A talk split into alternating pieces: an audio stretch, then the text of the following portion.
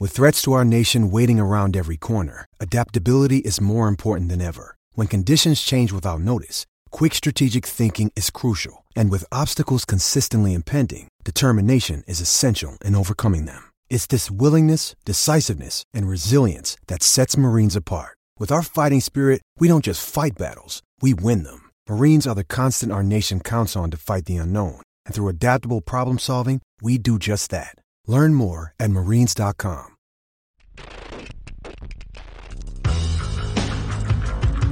What's up, y'all? Kofi Kingston here, and I would love to have a drink with Wrestling on the Rocks, depending on what that drink is, preferably non-alcoholic, you know? How's it going? Healthy Warrior James. Soda, I would love to have a drink with Wrestling on the Rocks. maple syrup. Fella. I would never have a drink with wrestling on the rocks.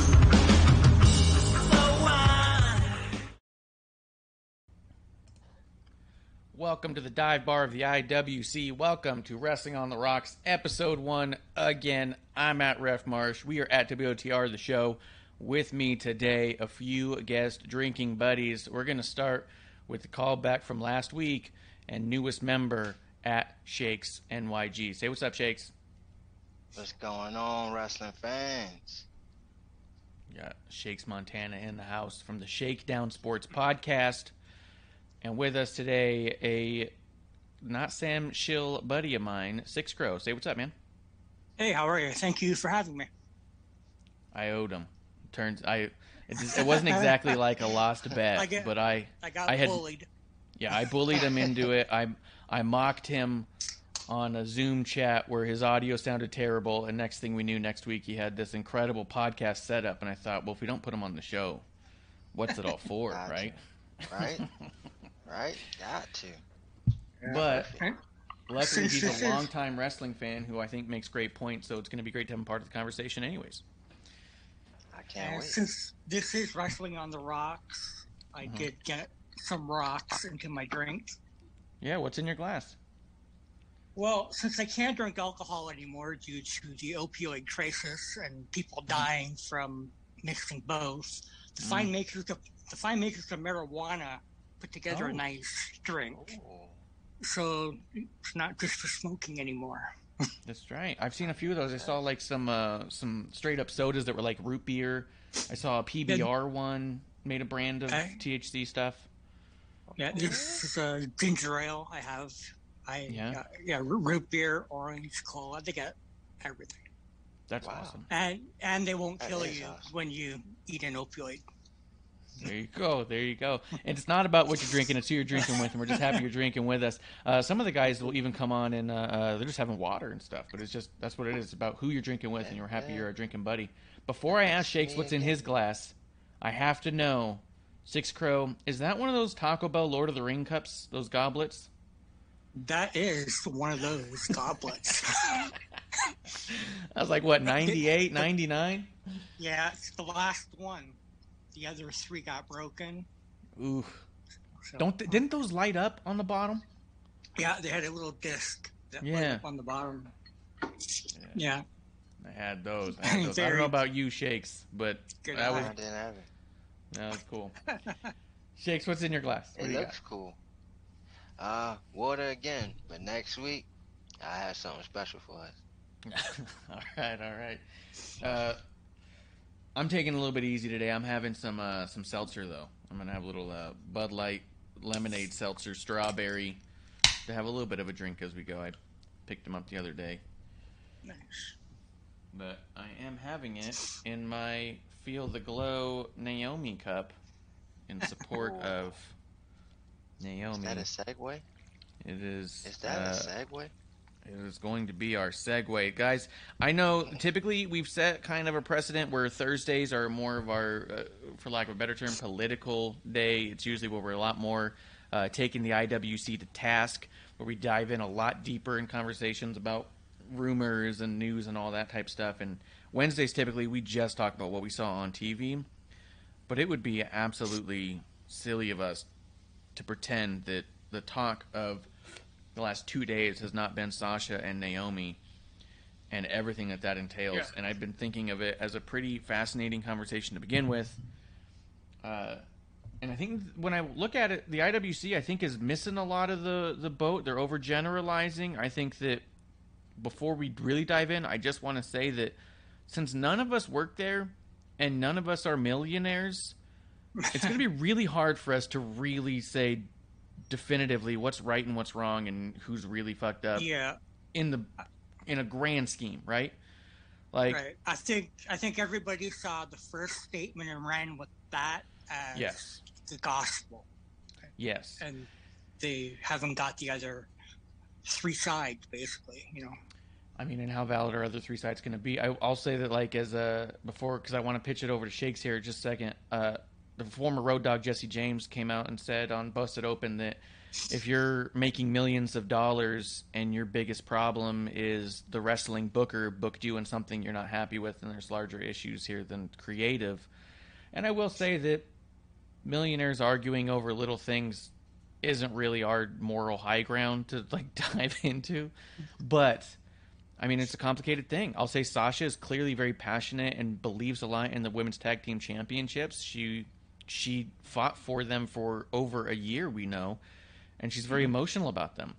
Uh, to the same degree, Vince McMahon's very emotional about his company that he's been running for fifty something years. You know, we've I saw someone else make the example of you never see people in Hollywood walk off set because they don't like the creative direction of their character. Two big flaws in that argument. One, we saw it in Fresh Prince and the show went on with a different mom. And two, they get the scripts up front months in advance. They know what's going on, right? So this is a this is a different beast altogether. Uh, one of the big arguments I saw coming out was a lot of people are are attributing a lot of these issues and especially being referred to as unprofessional continuously throughout the show of Raw as being race driven. Uh, they gave a number of examples of that not happening on TV with uh, uh, white talent. I don't really have room to speak on that because I don't really know. I didn't get those vibes because the examples to me were were way different at a different time with different uh, fallouts but it's really not my sp- place to say whether or not I felt that way at all. Shakes, did you feel any of that? Uh, not to single you out, but I'm going to single you out. Oh no, Like, it's, it's cool. Speak on It's behalf cool. of. You know what I mean? Tell me how you felt about it. What do you think about all this going on? Um, I think when, whenever uh, as a race we feel slighted in any way, hmm I think we all always revert to that. Like, um, Mm. you know, we getting the the raw end of the stick. Like, uh, y'all, to us, y'all have a little more leeway and a little, little more privilege. Mhm. For us, we have to fight for everything that we get. Yeah. So, in saying that, I think in this situation, it's more of um, I don't think it's like a blatant race thing, but it's it's underlined. Mhm. It's undercover, you know. And I think that what you say about Sasha, Sasha, she's like me, right? Um, when you like I, I told you, I've been um a fan since I was 3 She's the same way, right? Yeah. And but like she took it to another level where she took notes and, and, and studied certain wrestlers and all these things. So she is an actual student of the game. So when you're a student of the game, sometimes you get to the point where you try to become the teacher because you learned everything that they try to teach you, but now you see what they can do better and you're trying to add to it. Now to get um, shunned and say, no, we're not going to do it, or we're not going to do that that way, we'll take it as, okay, well, if Becky Lynch would have said it, you probably would have done it, right? Mhm. But because of me, oh, I, I, I get a little backlash, and I think that's where it comes into the race card point. Yeah, because I mean, I guess if you're trying to think even what makes the two of us different, that's easily the the quickest difference, right? Uh, and, And we I'm were even talking about it last week about how much we were excited about Naomi and Sasha being tag champions, being Mhm. two black women champions. We thought was pretty notable. Mhm. You know, uh, SixxCrow, what you gonna say? It, it surprises me that race is getting brought into it because WWE is very much a leader in having um, people of color as champions, as spokesmen, as ambassadors, and for race to be like a number one thing, you know, I, I think that's kind of a cop out. Maybe, maybe. It's like an um, easy, easy thing to point to, right? Easy. Yeah, um, it's it's yeah, it's the easiest thing to say. Oh, it's because of this. I will say I I- think that the whole situation is much more complicated than one easy answer. I'm not saying Yeah. nothing is a factor, but I'm saying I think all things are a factor. You know what I mean? Like there's a lot to break down. You know, Um, it, it, it was going to be you know a black woman against another black woman in a main event, Mhm. and that's It- it- that's that positive. happened. It's, it's that happened. positive WrestleMania. WrestleMania. Yeah, it's and it's going to happen again.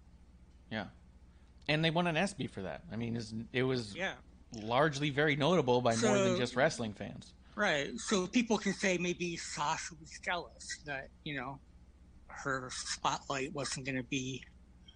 She wasn't going to be the only black main eventer. Mm. I Mm. I But would be hard pressed to buy that. Here's what I think. Yeah, I think that's a reach. Yeah, I think it's a little bit of a reach, but I, I mean, it, the argument being out there is understandable. Someone might make that argument. Uh, Yeah. I think that it really breaks down to Sasha wanting more for specifically the women's tag team championships. She even said on Broken Skull Sessions when she had that interview that one of the things she was most upset about losing the titles was that nothing happened after they lost. That they put them on no intentional disrespect to the Iconics, but they put them on the Iconics and they largely disappeared and they oh, became Oh, a joke yeah, and That killed it. and Yeah, killed it and- for a while. And now floating around the IWC is that they want to take away the women's tag championship altogether. A lot of people are saying they'd right like to see them just completely destroyed, and I don't think that that's the right answer either. No, I'm trying to think of where even to I don't start with all this. Let's let's circle back a They little even bit. got the mixed tag team. I'm sorry to cut you off, but Oh. they even got the mixed tag team now going on with um Judgment uh, Day and Tay, and yeah, or Tay Conti and um oh, and Sammy Guevara out in AAA. Yeah.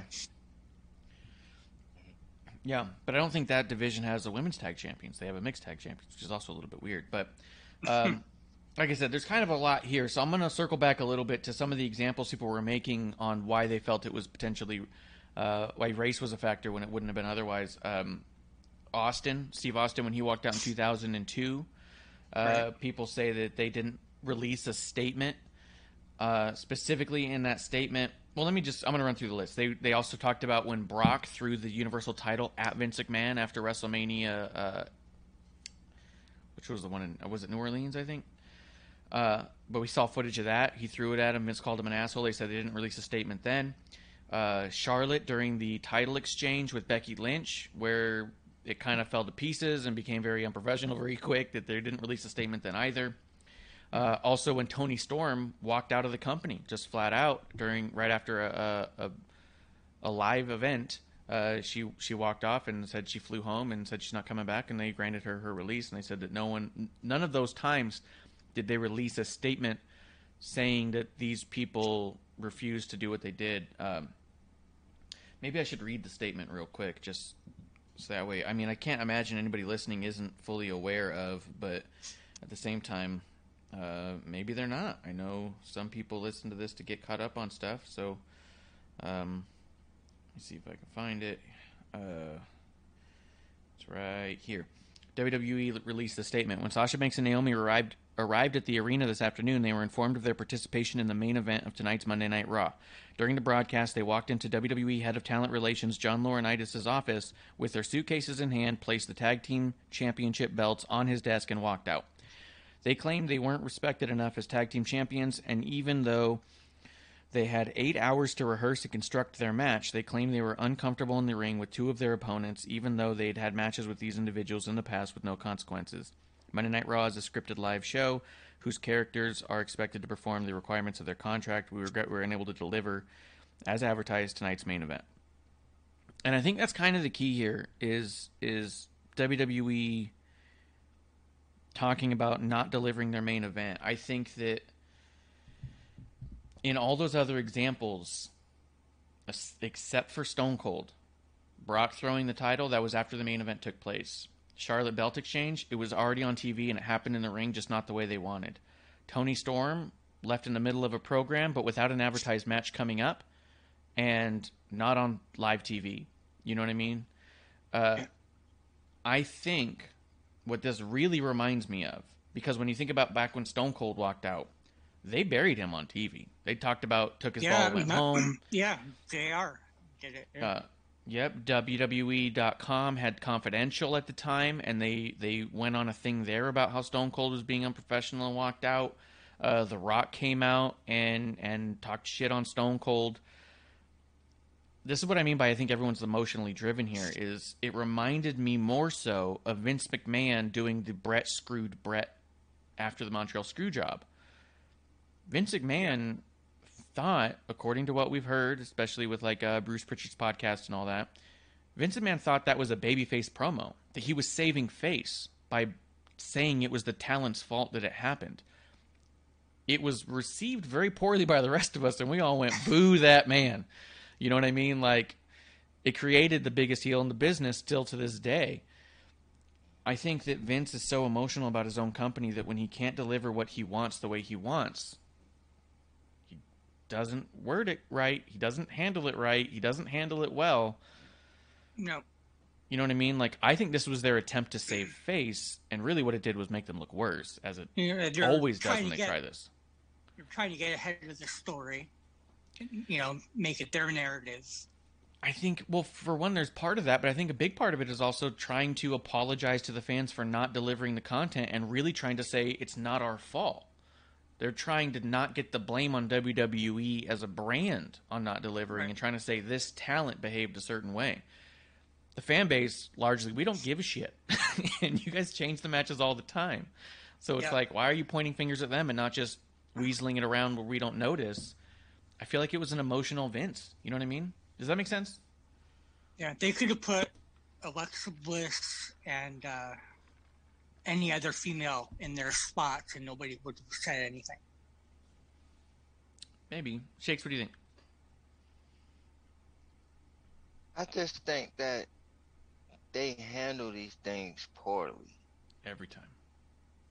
You know, Yep. like they just handle these things poorly, and and you're right. I think that they try to uh get a ahead of the story, make it their narrative, push it their their genre. Yeah, I mean they're what they want. Mhm. But um, again, that's the wrong, wrong way. And then to to add Corey Graves and, and, and put him in the mix, and now he's being Yeah. attacked. Man, I Yeah. mean, this is all the way around just bad PR. It's a mess. You know, I I don't think E, he. E News reported on it. Roots.com reported on it. Like, there's uh, New York Post was reporting on it. Like, this has gotten big. You know? Uh, what were you going to say, SixxCrow? I was going to say uh, Corey Graves would not have said that unless he was told to. Correct. Uh, 100%. He doesn't say almost anything that he is not told to. Uh, And he's The- always attacking Sasha, so that's what, I that's, think- I mean, and that's the, that's why I think that they did that. You know, the you know, you, you always attacking him. Why don't you just say that? You know, Yeah. say push our narrative. Yeah. And if you really the first thing he said might have been on his own because the first thing he said was um, usually very uh, how did he word it? Because the first time it was mentioned was he said that um, I don't even know if he used the term professional, but he was like usually something along the lines of being very professional. Uh, there has to be a reason why they would have walked out. You know what I mean? Like he said that it was un, it was not within their their character to do something like that.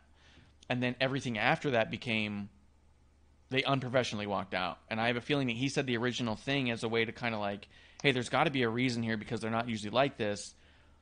And that could very easily have upset someone in his ear who said, no, they did it because they're unprofessional. You say that. And Yeah. like, okay, boss. Make sure you push Yeah. that, right? man. Yeah, Yep. because he has um, he has as much information as the viewer, pretty much. As, as what's being fed to him, yeah. Yeah. Uh, I wanted to also quickly address the idea of like they def- have never re- released a statement like that before. WWE's also never been working with the newsletters before the way they are now. When Austin walked out, they went to their own website and posted something. They used uh, Confidential. They used that program Byte This. They used WWE.com. Um, especially back in those times, uh, uh, they were not on friendly terms with almost any newsletter whatsoever because this is not that far removed. I know it's about 10 years removed, but it's still really close. After the steroid trial, all the negative press they were getting then, uh, just a year or two later, they were getting all the negative press about the uh, uh, sexual allegations that were coming out at the time. They cut ties with all wrestling media. Uh, they weren't talking to any of them, so there was no one to release a newsletter to that or a news news uh, a statement to that they would have been communicating with, right? Or they would have even reported it in a way of saying this is what they told us. They would have they were being bashed all the time by them. Where now they're trying to work more with those to get the word out. They're doing the media scrums they never they never really did before. So I think that's why you didn't see those statements before versus now. They're more willing to talk to the outlets now than they were then. I think it's that simple on why that came out. Otherwise, it would have been on their dot com back in the day. you kind of have to these days, though. Social Mhm. media wise. Yeah. Oh yeah, 'Cause if Yeah. you don't, you get you, you get lost. You get lost in the Yeah. stuff. The second you don't, you're hiding something. yes. And then not only that, I mean, just to keep up with the Joneses, you have to have a Twitter, you have to have a, a Instagram, you have to have a Facebook, you have to have a YouTube. Yeah. Yeah. You gotta have Especially with all nowadays, the so you can't run, you can't run no more. Yeah, that's true. And with all the metrics that they're having, because before they used to just solely rely on their Nielsen ratings. We're doing this much in the ratings. Now they have to rely on this is our YouTube hits, this is our TikTok hits, this is our uh, social media impressions on Twitter. You need all those Mhm. things, and so All this got to generate to the um, WWE network, which is Yep. on Peacock. You know, Yep. Yep. Um, anything on those specific topics we talked about that you guys wanted to throw in? um, I'm not done with the Sasha Naomi stuff. I want to talk about the women's tag division now because I want to talk about the differences between why not before and and why now. Like I said with Austin, they did it on their own .com at the time. They didn't talk to the media. With Brock, the main event already happened and took place the way they wanted it to, and he was just being an asshole in the back, and and it did not affect the show. Uh, Charlotte, it was already on live TV. What are you gonna do? You know what I mean? Go back and say, hey, it wasn't supposed to be that way what they've been saying forever that if it happens on live TV, it was meant to happen because nobody knows it wasn't. You know what I mean? Um, and even then, Becky went on and did some interviews where she dragged Charlotte about it. Like, she she was dragged. Um, and Toni Storm again was middle of a program without something that was announced that they couldn't they couldn't get ahead of anyways. You know what I mean? This was this had happened supposedly live on air. So everyone got emotional. I'm I'm saying. Uh, uh, let's see. Let me go. Let me talk about the the women's tag division, and then we'll get back to a little bit of what's been coming out about how it all broke down that day. If that's okay with you guys. Yeah. Um, so part of the rumors was that it was seen as disrespectful. Sasha and Naomi were slated. Naomi was slated to win that match, and then Sasha was going to go on to face Ronda Rousey at Hell in a Cell, and they were both going to go to those pay per views, fight the world champions, and lose without pushing any form of a tag team storyline. Uh, it was also supposedly pitched that Nikki and or Doudrop would interfere in one or both of those matches to create the losses to help push the tag team title storyline while still giving the, the the win to their respective champions who they wanted to win, right? Uh, I saw some people even saying when the match was first announced that it was disrespectful. Why are they in there? And why isn't it like Liv and Rhea or like you said Alexa or something?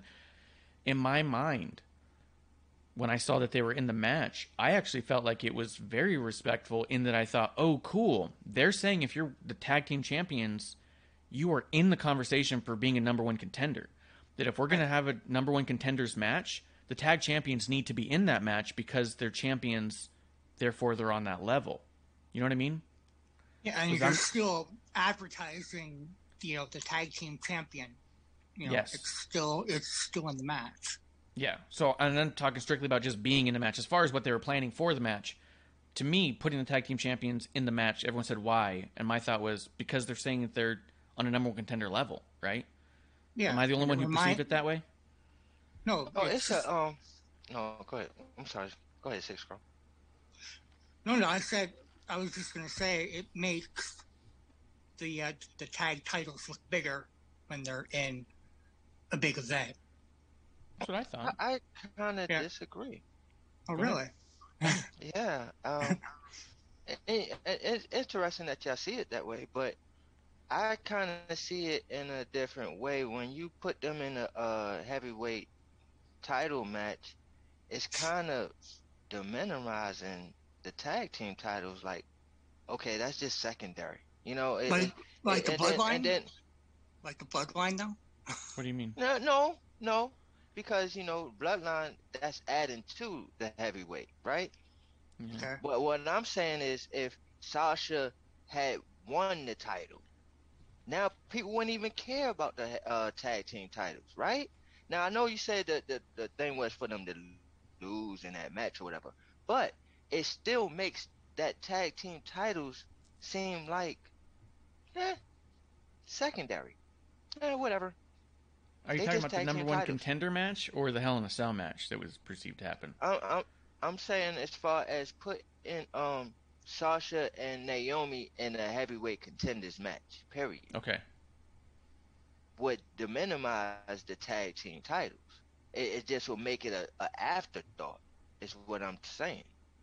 That it will be all about the women's titles, and then people wouldn't care about the tag team titles. I think that you have to kind of keep the tag team titles on the mantra of a heavyweight title because it's like, okay, yeah, it's tag team.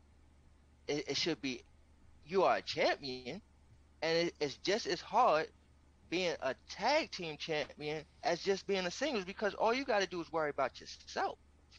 In a tag team, you have to worry about the next man or the Mhm. woman.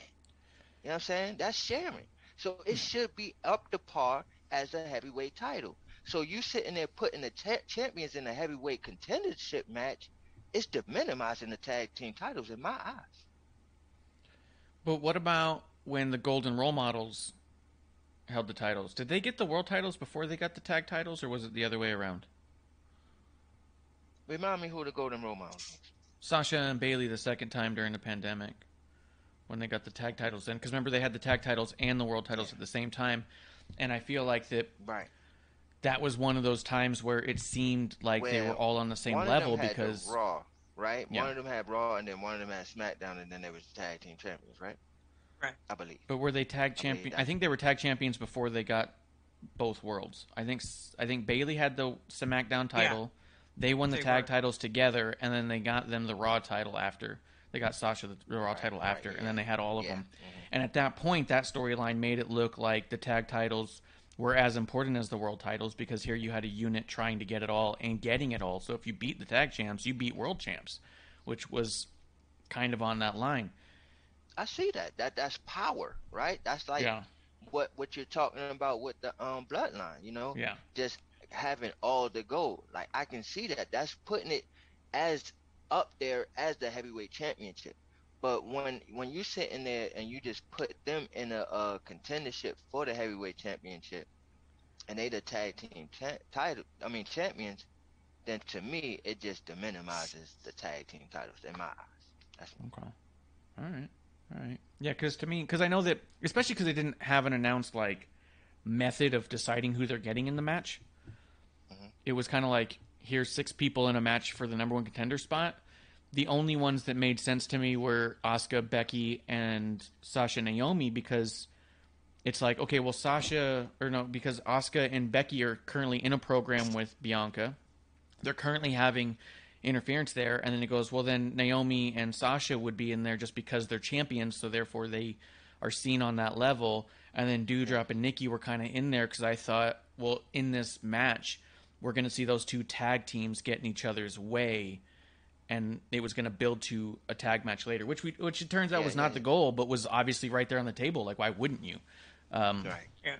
but yeah it's uh, so it, yeah, I, i'm glad that you broke it down the way that you saw it because i wasn't to me i was like oh that's cool they're saying if they're if you're tag champions then there's no reason why you can't vie for the world title either the women's title um, and then the perceived disrespect after the fact was that the that both women would be on respective singles run while tag champions without doing a tag story until after the fact. So now you're on two different singles runs which you're slated to lose and we're going to pick up after those losses to then pick up a tag story when like we just said it's- why wouldn't you it's like have all the interference beforehand to to be pushing the tag story along and make it feel more like a stutter for the for the women's champs than the tag champs. You know what I mean?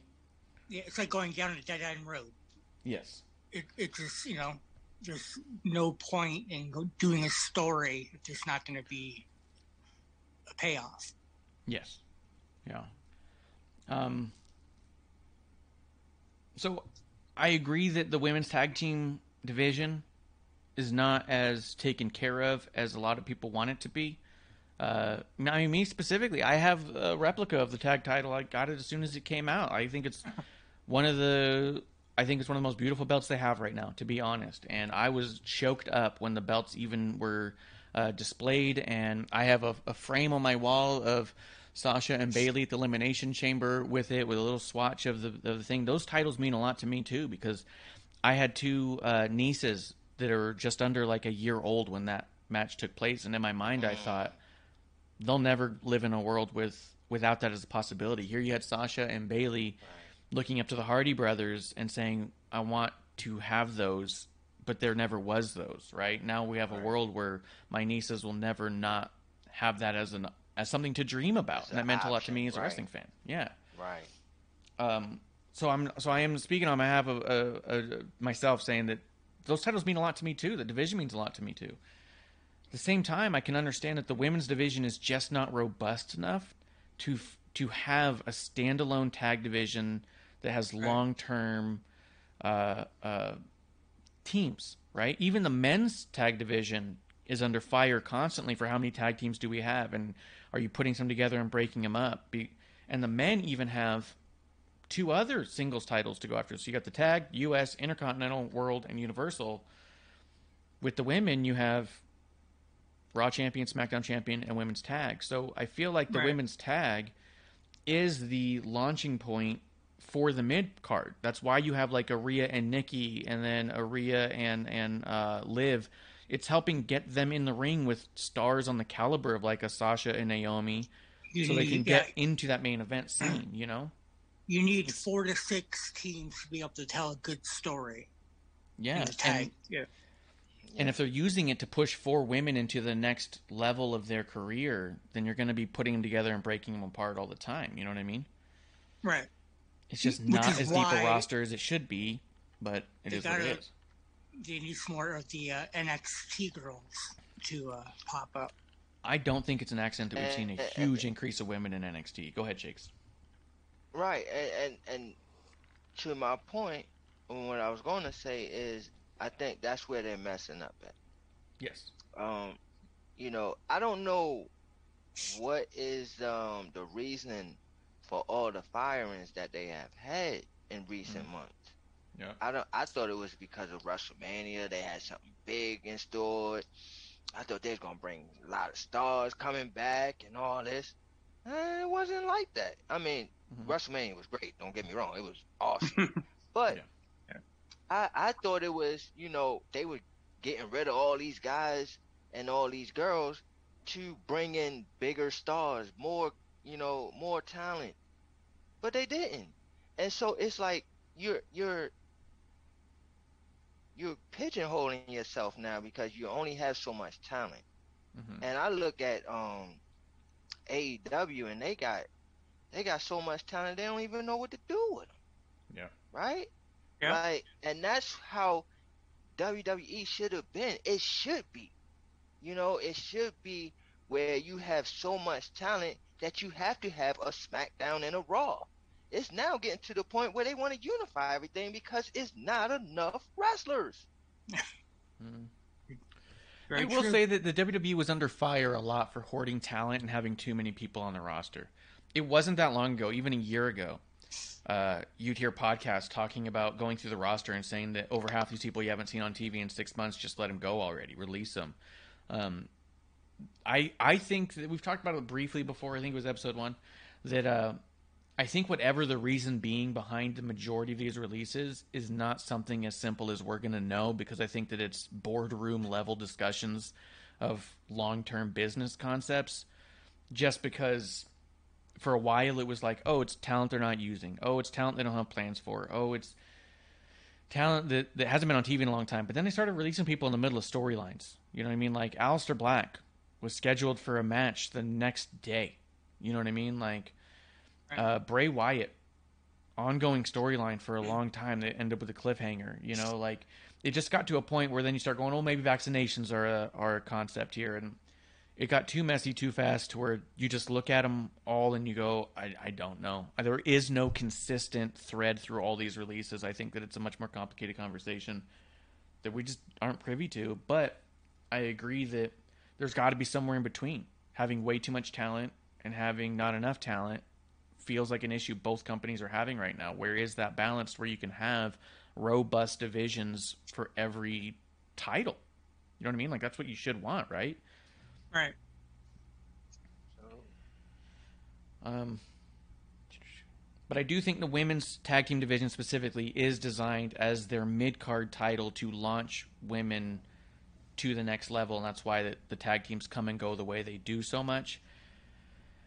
And I don't, I don't love it, but I get it, and I'm hoping that the NXT influx can help with that, can start bringing in a lot and more I women to be tagged. that's the problem. And I'm sorry to cut you off, but I think do it. that's the problem. And why Sasha and Naomi is taking the stance that they're taking is like, you can do so much more with this, man.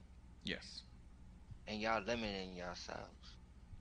Yeah. Yeah, you, you can bring up an NXT talent, you know, for three weeks, four weeks, tell a story, send them back, send somebody else. And you always keep those titles, Yeah. you know, and going in check.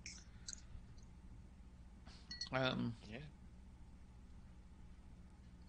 I do think that the women's tag titles are it feels like Sasha's baby. You know what I mean? Like I think she's emotional about it, and she should be. And I think because she's got so much in that up up down down episode where her and FTR were sitting down, or well, it was Bayley, Sasha, and FTR were sitting down talking about it. FTR was just telling, recounting how they saw them knocking on Vince's door every single day for over a year to get these titles and how much it meant to them. And Sasha and Bayley were crying before they even got to respond because it meant that much to them. So I do think that Sasha's trying to get those tag titles back up to a point Right. of being meaningful and being standalone and Like, she doesn't understand. have to be in the tag. She could be a single star. yeah. She's choosing to be in the tag division. And on Twitter, like once a week, she thanks Vince McMahon. Yeah. She just sends a thank you to him once a week. So something really big must have transpired for Yeah. for her to walk that- away. I think that she must have felt disrespected. Uh, absolutely, I think she she was fighting for those titles. I don't know. Do you think it's a conversation even breaking down like where's the divide between a talent being told being doing what they're told to do versus standing up for what they think is right, and where's that line? Because there's got to be a line, right, where you're a character on a show, and Yeah. There's also like you can demand more. You know what I mean? And and who I are you guess helping and who you're hurting in those instances? Like I have no idea where that line is. I I'm inclined to agree that you got to fight and you got to stand up for yourself. But at the same time, I'm not paid millions of dollars to do a thing. I've been paid a lot less to do shit I did not agree with. you know what I mean?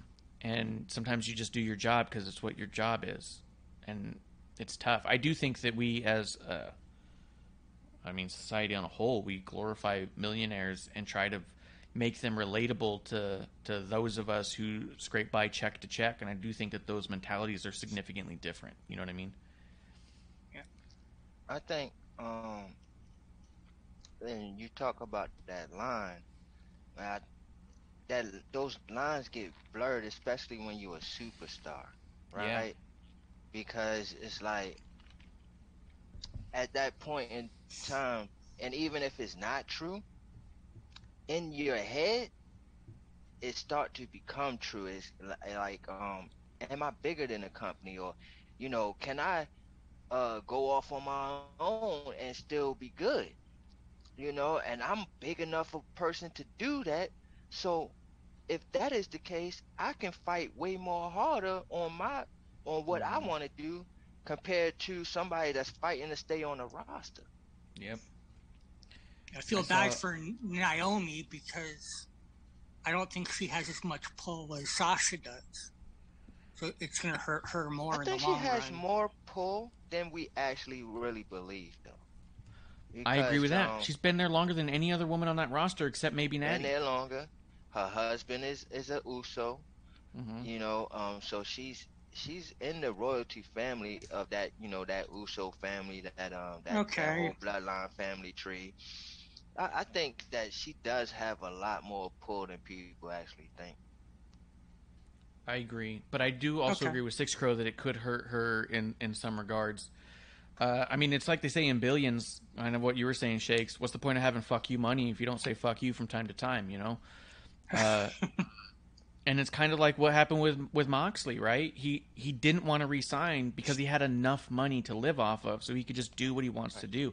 And I think about that all the time. I watch these shows about people who go on and make millions and millions, and they're fighting for an extra two million or three million, and I was like, God damn! If someone gave me one million, I'd walk away. You know what I mean? Like, because Right, you can right. live off that, right? Like. Um, but at the same time, I'm not in those conversations, so maybe if I was, Right. I'd say maybe I could hold right. out for more, Yeah, right? I mean, like, yeah, you you gotta think like you have a different mentality. You got seventy million in the bank, and somebody come to you and say, "Well, yeah, take this three million. Well, fuck you. Yeah, exactly, right? And so, if you're someone like a Sasha who, who, let's say she doesn't have mainstream appeal, let's say she's just made what she's made in WWE, she's made enough to be able to walk away anyways, right? Like, Yeah. she couldn't live comfortably She's from done there it on out. before. She's She's, done it done, before. it before. Yeah. Yeah. Uh, so yeah, I agree. I think that you got to stand up sometimes. Um, I haven't been trying to defend Vince or the WWE in any of this, but I do think that the conversation's worth having because I I'm more interested in the conversation than the the staunch. These people are bullshit. I don't think it's as easy as I've seen some people speculate that WWE needs to issue this massive apology and beg Sasha and Naomi to come back. I hear that, but also it's the fucking WWE. They're the they're one of the biggest companies in the world. They make the most money out of any wrestling company. If you think the company wouldn't work well without those two, then you don't remember what happened when Austin walked out. You know what I mean? The Rock left. Like they're fine. They don't need any of these talent. I don't mean that to diminish these talent. I think the show is better with them. Oh, yep. You know, I don't know if That- that means that. What I think is this: I don't think that either side needs to grovel, but I do think that both sides work better together than apart. And what I want is for all of them to get into a room and say, "What do we do next? How do we move forward? What's best for both sides?" Right? Because Right. Yeah. it also sets a precedent either way, right? If you're a talent then- who who throws your title on there and walks away, you do you set the just what's precedent that best you can for do both that? parties, Mhm. but what's best for all parties. Yes. The the the the consumer included. Yep. Yep. Yeah, the how do we entire get Not to just your division. narrative, not just my narrative, The fans. but for the fans too. yeah. How do we Mm-hmm. make a story out of this now? Boom. And that's what I think is secondary. The amount of people who have to be so fucking smart to call everything a work just so they can't get fooled, I think is ridiculous. Because you fool yourself into thinking everything is fake when some things are not, right?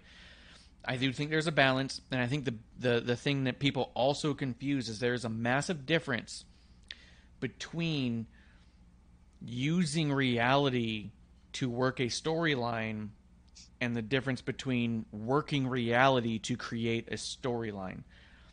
People confuse those so much, and when they see something appear on TV, they go, See, obviously fake, obviously it'll work the whole time. No, sometimes they just take reality and put it in there because it's more fun and easier to get invested into when they blur that line. And as long as Vince McMahon's always been running the company, it's always been that what's best for business. He's always blurred the line because it's better for them and it's more entertaining for the fans. And I do think that that's a number one priority. I'm excited to see if we can get everyone in one room to say, what do we do here? They're going to use this. Do you think you could use this specifically to get back into the shows a little bit to get Naomi into the bloodline? To have her pushing her, you know, pulling her weight, to have her her force in their hands, to even have a Paul Heyman speaking on behalf of her all of a sudden. You know what I mean? Like, could you use this reality to create a world where you've turned Sasha and Naomi heel and joined up with the bloodline? Mm-hmm. I think they should. and I, you know I do. but I think that is great for um, storylines. It's Mhm. great for reality because what do the people eat up most? Reality based things, right? like if you sit there and give us the real, like we sitting there like, oh no, wait a minute, that that's real. Like It- how it- great it- when it like draws Edge, like Edge and Matt Hardy, and they had that. Exactly. Right? Like it wait a was minute. so re- yeah, it was exactly. so That's real. real. Right? It's so you Even know, in TNA, kinda the Jeff can- Jarrett and Kurt Angle Mhm. stuff. Jeff Yeah. Jarrett and Kurt Angle. Remind me of that one. Uh, oh, oh, Matt. No, Kurt's- you ain't got to. I remember. Yeah. I remember. yeah, but but yes, um, yeah. When you can implement real life things that's going on into the camera, like the people can see that, like, oh, wait a minute, that that's real, and they gravitate to it. So, if you can do that, because the people would eat that up. I mm-hmm. mean, it's already, you know what I mean? Yeah. the Uso is her husband. It just makes sense. It makes sense, and you'll be like, oh. And then with this going on, oh, it- it's perfect. They yeah, should. and then and then you get to the point where you start going like, oh, was it supposed to happen or not supposed to happen? And at the end of the Yeah. day, that's what's best. It kind of even reminds me. I was talking a little bit about it when we saw it the uh, the new Spider-Man movie, uh, No Way Home. When they incorporated Tobey Maguire and Andrew Garfield, I was like, I was talking to my brother, and I was like, it was so brilliant that they tied those stories in, so it suddenly made it feel like all of the things that we knew were reality the contract disputes sony and marvel butting heads the the inability to use spider-man in things like the avengers it made it all seem like storyline it made it all seem like it was for this greater purpose of this multiverse concept that they're going through and my brother goes who in the world is so uh, who who in the entire entertainment world could do something that that's that clever where you could make something real look like it's been worked the whole time. And I was like, dude, wrestling. Wrestling is the only thing. That's why I love this movie. It was a pro wrestling Spider-Man movie. They took reality and made it seem like it was supposed to happen. right. So I do think that then you get all the people on the other side saying like, "See, I knew it was fake all along." And you go, "No, no, no. They're just smarter than you all along." And they knew how to work it so Yeah. you wouldn't know the difference anymore, and that's what's fun, you know. Absolutely. That's my thoughts. But I don't know. I feel like we hit a lot of the points there that I thought a lot of people were missing. I think people have oversimplified this to being that they're disrespected and they should walk out. I think they've oversimplified WWE is a massive machine and no one should ever walk out. They've oversimplified it was strictly due to race. They've oversimplified that they never did this before back in 2002 when the newsletters were not as prevalently necessary for their business. So I wanted to dig into all those things because I felt like a lot of people are going like this is it and this alone where when I'm looking at all these things from the sides I'm going like this is a big thing. This is big big. Right. Like there's a lot here. Bigger than Nino Brown. Mhm. yeah, yeah, dude. Um, is there anything on the subject that either of you specifically wanted to bring up or talk about, or that you even came across that we hadn't mentioned that you, you think we should dig into? No, I think I'm gonna wait till I get more information before I uh, That's the other thing. Before I make any more statements Yeah. Right. Yeah. because it's just like I said, we only know a portion of what really happened. Yeah. Absolutely. And I do think that we all agree that we all love Naomi and Sasha and want them in that company. We love them as champions. Yeah. And we want to see this all kind of pan out and to get more of them on TV. And I want to see a women's division that's so strong that people think that the, those titles are undeniable. Can I take this time? Yeah. If you listening, Sasha, you have a big fan right here. That's true. I would love you better than any man in this world. Give me a Mhm. call. Mike can't fight. Can't fight. I got him. I thought you only liked heels. Hey, Yeah.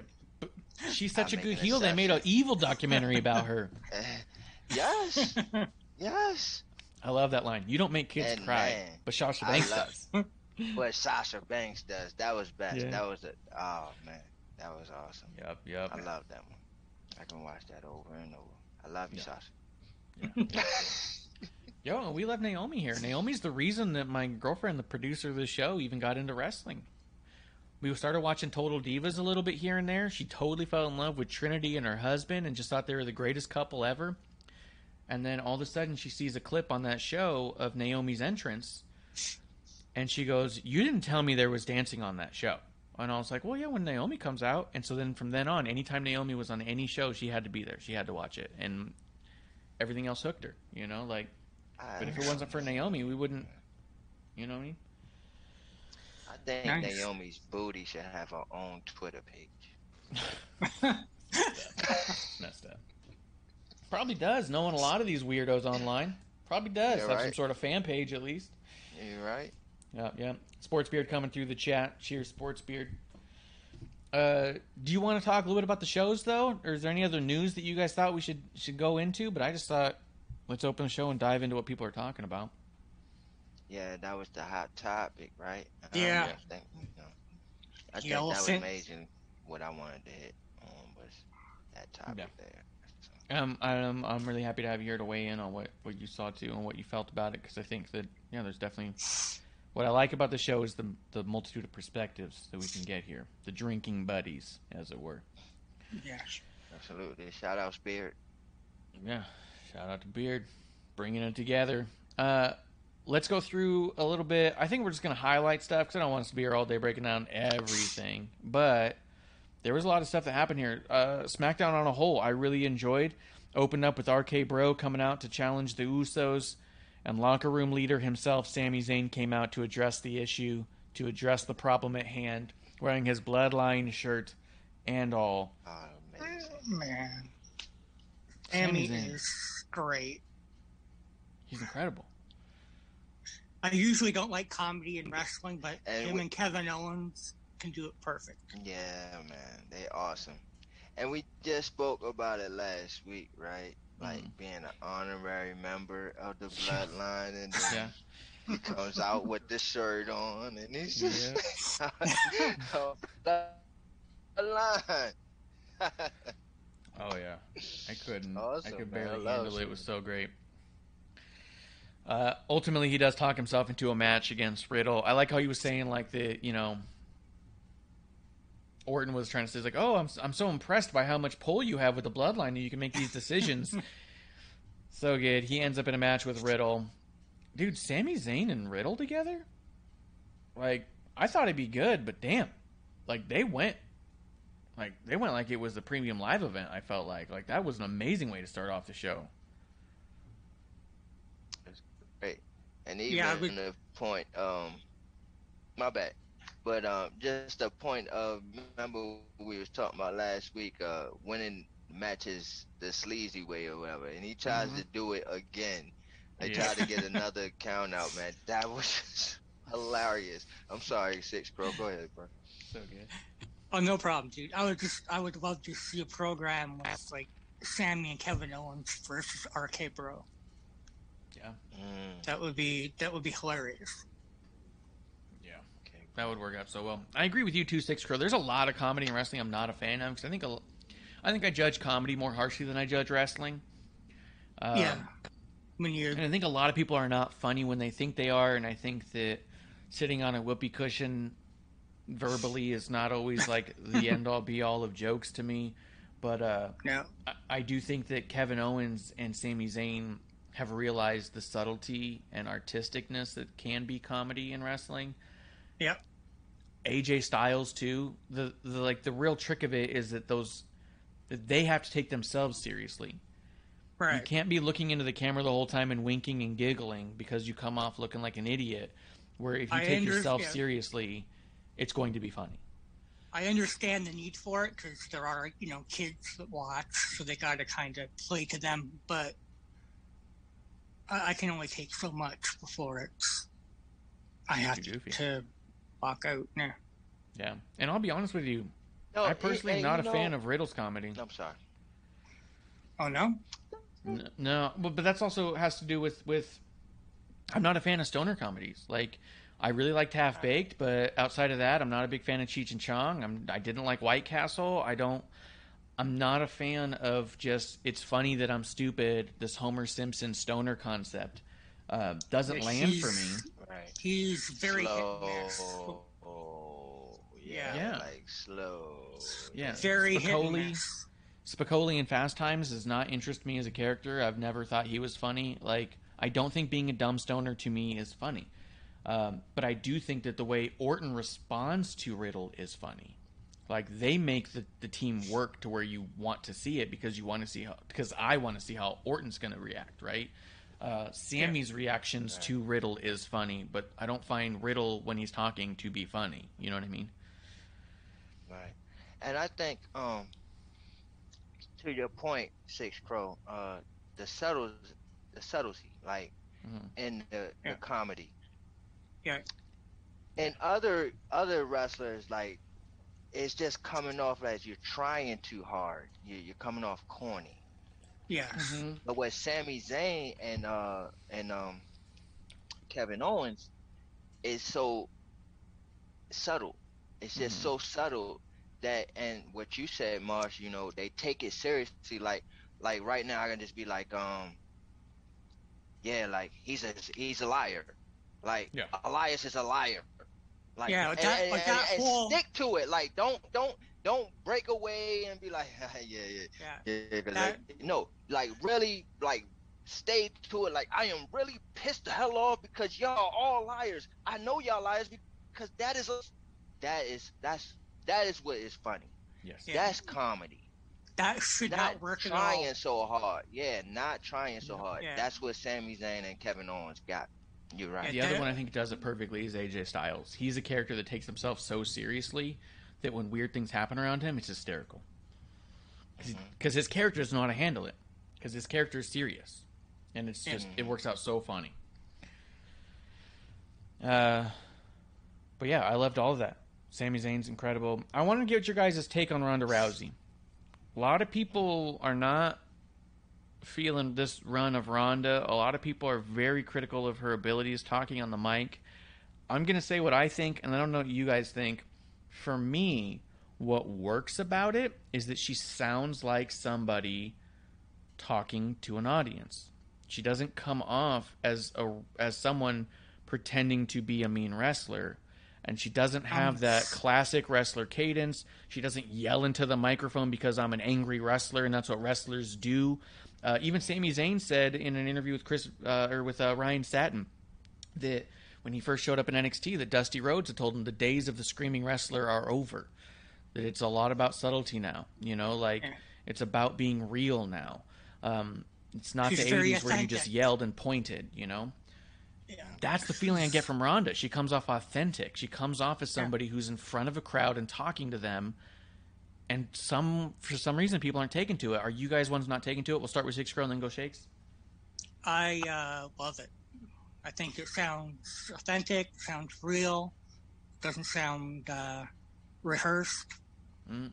Just sounds like she's, you know, just talking. She's a fighter, you know, Mhm. a fighter first. Yeah, Shakes. What do you Okay. think of it? Yeah. All right. Well, as far as her might skills, right? I'll speak that first because that's what you're asking about. Mhm. And her might skills, I I do like it. I do like it. I think she has improved in the mic. I think that the way she's approaching the mic is is great. I personally like this Ronda Rousey coming back and not even not the first thing. And she didn't do bad the first thing. Mm. But in this stint, she just seems like she is more involved with the company. The first time it was like, oh, I'm a superstar coming into this company. So, you know, bring out the red carpet. This time, I just see she's like one of the girls in the Mhm. back in the locker room. You know, um, when she takes the bumps and the bruises compared to before, she will bounce back up and it's like it didn't even affect her. Mm. This time, it's more acting. It's more acting involved. She's actually, oh my gosh, I, my arm is hurt, and I'm like, wow, I am very impressed by what is she bringing in the ring, hmm performance wise, and also on the mic. I thought she did amazing with this match she had with Raquel Yeah. Rodriguez. I thought she was selling her ass off and made Rodriguez look like a real threat, but also made it look like Ronda was just hurting from her last match. oh you man, know I mean? that was a beautiful match, man. That was Yeah. a great match. Shout outs to Rodriguez. I, I didn't Yeah. even like her before that match, but she impressed me. Here's my feeling on her was that uh, I, I think she's going to turn heel, and be uh, the muscle for maybe a returning Bayley, Mhm. and Bayley and uh, Ronda Rousey probably have a a good program. war, huh? Yeah, Mm. with uh, Rodriguez being you know the muscle for her. I could That see would be that. interesting. I That's initially my thought predi- that we were going to my get Bayley coming back with somebody to face off with Sasha and Naomi. That I thought that we'd get a Bayley back, That upset that Sasha awesome. turned her That back, would be awesome. uh, and joined a tag team with someone other than her, and so have that scorned Bayley thing, and then Raquel would be perfect for that. Now that you mention it. Yeah. Yeah. That's my far out prediction. Hey, because What about Bayley gave Charlotte a call, and then we get the four horsewoman I the don't want tag anything to do with match. Bayley and Charlotte. Although Bayley's the one who consistently beats Charlotte, which I like that a lot. Uh, real quick to hit the chat, Sportsbeard said Edge just tweeted out a picture of Ciampa. Does that mean he's in the gang? It definitely means that that that Edge is looking at Ciampa, and I do think Ciampa would fit would in a member of the Judgment Day. That would be awesome. Yeah, that could be sick. That could be really good. Uh, let's see. Um, do you do you get the uh, an Undertaker ministry vibe from Edge and Judgment Day? Uh, not really. Ministry, kind of ministry is. I, I mean, he, he even wore like the purple tights, uh, and uh, they just yeah, last it's match. like that cult following type of thing. But yeah, to me, it's like um, they doing like a Lucifer type of thing with them. Yeah, It's like um, Illuminati type of thing. yeah, I could see that. I'm just still not really feeling. I'm not buying into Edge in this at all. Like I buy into Damian and Rhea. The Edge comes off like someone acting, like just because it's such a departure in what we know and in his um in his return even. Like i mean like sports says throwback to the brood. Yeah it is it is but also edge went away from the brood pretty fast and never looked back for a very long time. And to be all like oh it's always been a part of him. Not really it really wasn't until he came back and used it as a nostalgic thing. Like Right. it just was such it just wasn't who he was. And i don't know this this feels i don't know it just feels like an actor showing up and doing something. You know what i mean? Like and it's not trying to dig on edge. I think edge is incredible. I think that the reason it's working is because i think he's got a lot of good faith from the fan base who says sure edge whatever you want to do you're going to do it uh, to the you're going to do it great. And he does a great job with it but And I they just got like great- it doesn't make sense they got great opponents right now too. You know, yes the uh, Yeah. the Bullets Club. Well, we're gonna get there. We're still on SmackDown. So before we get to Yeah. all that, what'd you think of the Madcap Moss taking that chair around the neck Wow. and uh, Baron Corbin whacking him off there with the uh, with the Andre the Giant trophy? Who are you going to me? Yeah, let's go shakes. It was brutal looking, wasn't it? I don't- thought- don't think I'm gonna be liked so much on this show anymore, right? Because I loved every minute of it. I loved every minute of it. It may have been gruesome, it may have been harsh, but I'm like, that's what a heel does. Yeah. That's what a heel does. Take Yeah. out. How can you tell jokes now? Joke, joke, joke, joke. Dude, that chair folded up around him, and when I first saw it, I was like, "Holy shit!" Like it was brutal. But then I also thought, well, we just saw this dude bounce off his neck one time. We know his neck's made out of tractor tires, so he'll probably be okay in real life. But that looked fucking good, dude. It looked, oh man, the trophy onto the chair. Oh man, Whew. SixxCrow, what'd you think? Yeah, I I felt Man, that bro. That was brutal. Yeah. Yeah. The bad Uh, man, Baron. And I like He's a Corbin saying, uh, "Good luck to them at the hospital." Eh. Yeah. Yeah. now that was hilarious. he like stops them and everything so he can make his pun joke. I was like, okay, okay, It did make uh, it did make Baron a badass again, though. yes, Yes, it did.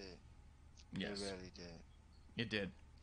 Uh, Natalya and Shayna versus Boss 'n' Glow. Here's one of the things I was thinking about when all those first reports were coming out saying that they weren't respected as tag champions. My first thought was, we just saw you in an incredible match in defense on SmackDown. We've been seeing you guys out there every week supporting these tag titles. Like, I don't understand. As more and more the reports came out, and it was more about what was to come and not what has been. That's when it all kind of fell to place of like, okay, I see, I see the argument now in a much different light. You know what I mean? Uh, but this match in and of itself, I thought was incredible. Yeah, I was glued. What'd you guys think? I could see uh, both queens as tag champions. Queen of Hearts, Yeah. Queen of Spades. Yeah, absolutely. Yeah, The I way would they were totally working go for. Naomi's shoulder, Yeah. I thought was great.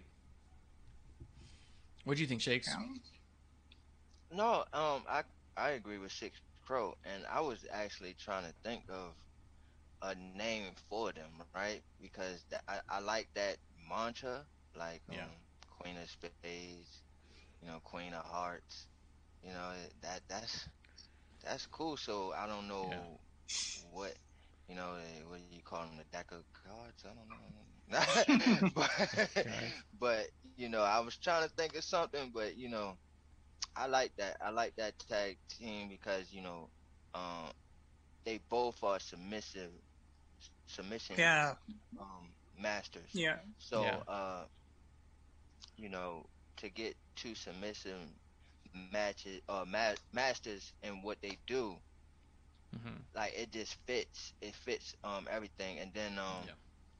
Like I said last week, um, they both have a connection with Ronda Rousey, which Yeah. they should make a whole fucking uh team there. But Yep. yeah. Yep, I agree.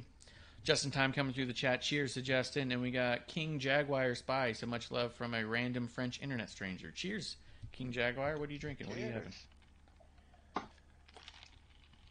Um, yeah, I agree with all that. Drew Gulak getting the absolute soul slapped out of him by Gunther was pretty sick. Um, Kingston and Butch. This match was very good, but I'm also like, here's my here's my qualm with it all. I don't understand how this rivalry just keeps going. I feel like I feel like there's not much story here, but they keep having matches, and in turn, the matches are great.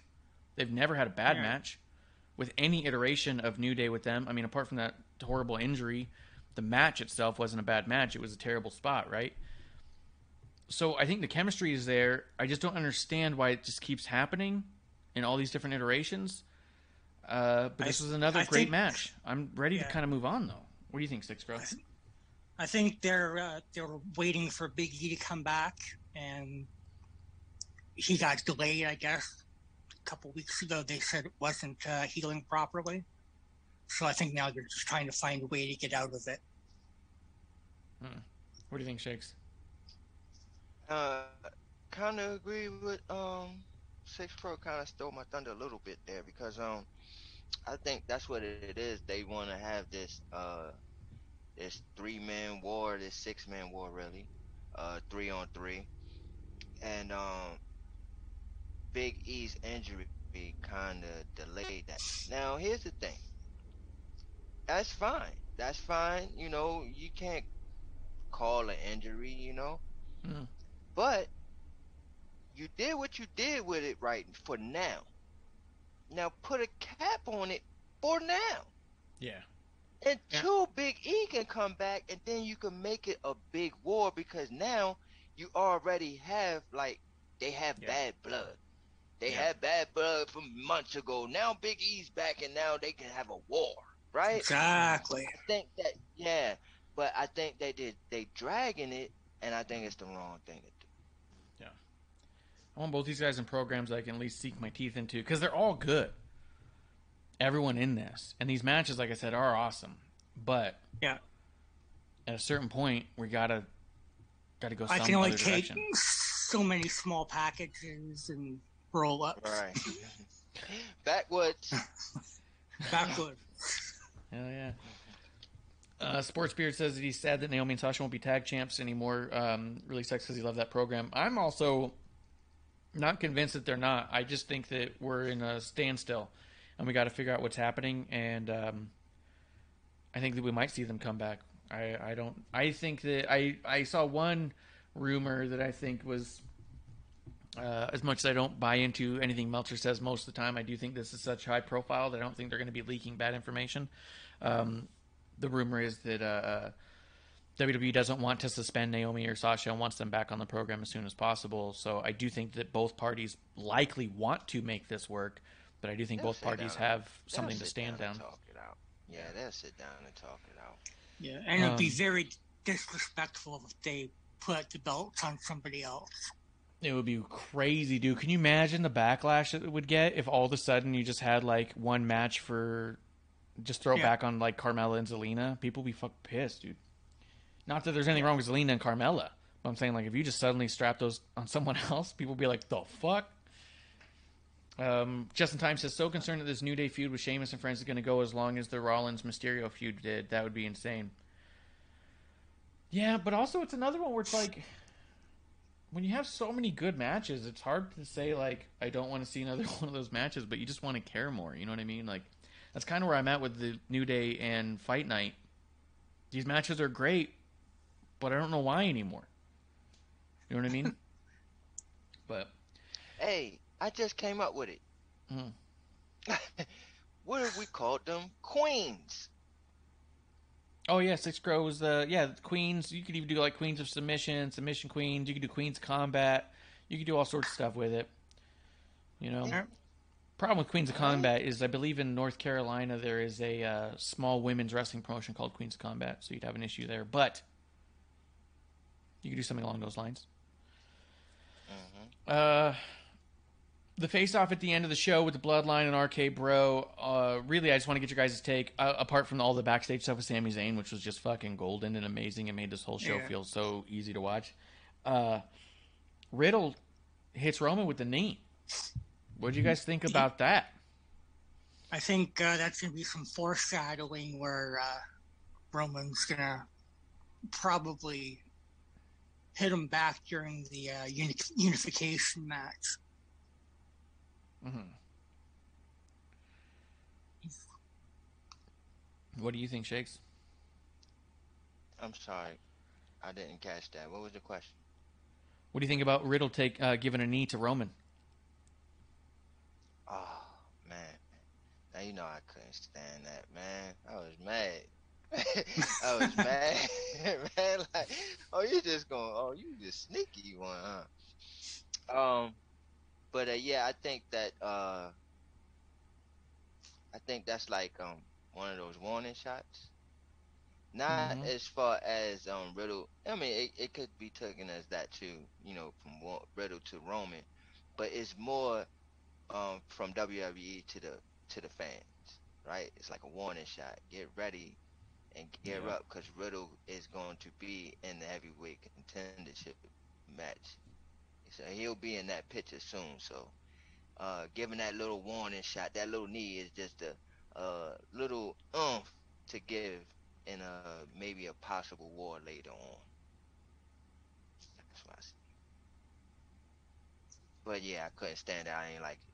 And Riddle, you gonna get yours for that one. Uh, I mean, it was like I said during the the six man tag. It looks like Roman's poised to go up against anyone in there. Riddle, Orton, Drew. It seems like we got a we got something there. So Yeah. I don't know. I wasn't. I didn't suspect it was going to end that way. I thought Roman did an amazing job selling it. The way he was kind of like jarred and holding his jaw, Right. snaps it. Yeah, Heyman, get pick up my titles. Like he was fucking good. Yeah, well, Uh, anything else on SmackDown for you guys ready to go on to Raw? mm, not that I can remember. Raw opened up with the steel cage match. Omos and Lashley shakes. You and I called it both last week here on episode one. We said those are a couple big boys. One of those walls is coming out, isn't it? and it did. Cage is coming down. We said it, yeah, and it did. yeah. As soon as he threw him towards it, I was like, "Here it goes," and it did. It was That's awesome. it. I thought it was gonna happen earlier because um I think uh Omos had uh spearhead him to the cage, Oh yeah, yeah. and I thought it was gonna happen that time, but Mhm. you know he just bounced off it, and I was like, okay, no. But And hopefully that'll be the last time that they do that. I mean, it's got to be for at least a little while. Third time For in the cage? two years. Yeah. Yeah. Uh, what'd you think about Cedric and MVP uh, interfering so much? Um. All right, so listen, right? I, uh, y'all know ri- by now. I've been saying this, this the third show. I love the stables. I love the the groups, the cliques, right? And I was a big Hurt Business fan. Yeah, they were Like- great. Brothers that were serious in suits hmm that kicked ass. hmm I mean, that was awesome for me. And then to have a war in a in a battle with the New Day, I was like, oh, that this is awesome. This this works. But then they lost the titles to the New Day, and I was like, so brothers in business suits gonna lose to brothers with unicorns. Hmm. Well- Didn't like that, right? But I bring that up because I like what they doing with Shelton Benjamin. Like they not wasting them, and they're putting him in this uh storyline, which he Oh, you mean. Cedric? I mean Cedric. Excuse me, my bad. I'm thinking about something, Benjamin, but yes, Cedric Alexander, and um, they put him in this storyline which he should be in. This should be something that he helps Omos. This should be Mhm. a, a, a the Hurt Business uh 2.0, right? Lashley ain't want no part of that, and that's fine. But Omos could definitely use that. He can definitely use that. So I like it. I like the fact that they put in um uh ben, uh why I keep calling him Benjamin Alexander into the uh mix. Yeah, yeah. Uh, Benjamin actually just said the other day that he's injured, and that's why he's out right now. But so hopefully, And I'm pretty sure he would be in that mix too if Yeah. he wasn't injured. Yeah, I agree.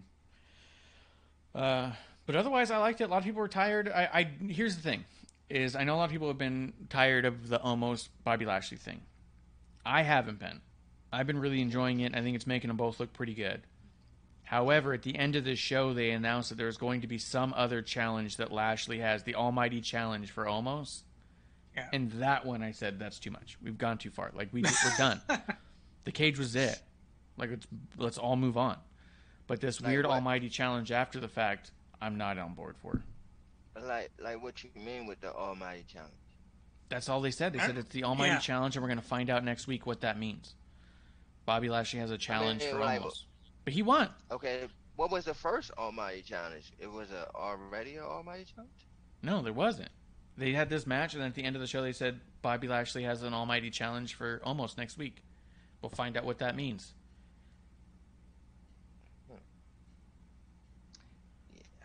Very vague. It's Yeah. very yeah, they vague. doing they doing too much.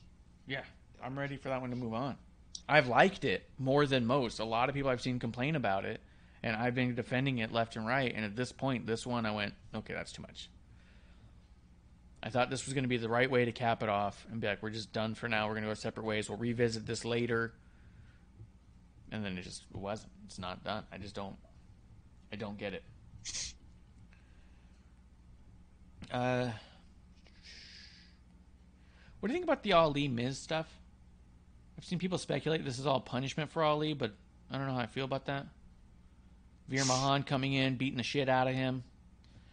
Uh, Ah, Mysterio's he's- coming in and jumping him. Austin Theory coming in, taking a selfie of him. What do you think of it all, Shakes? I don't.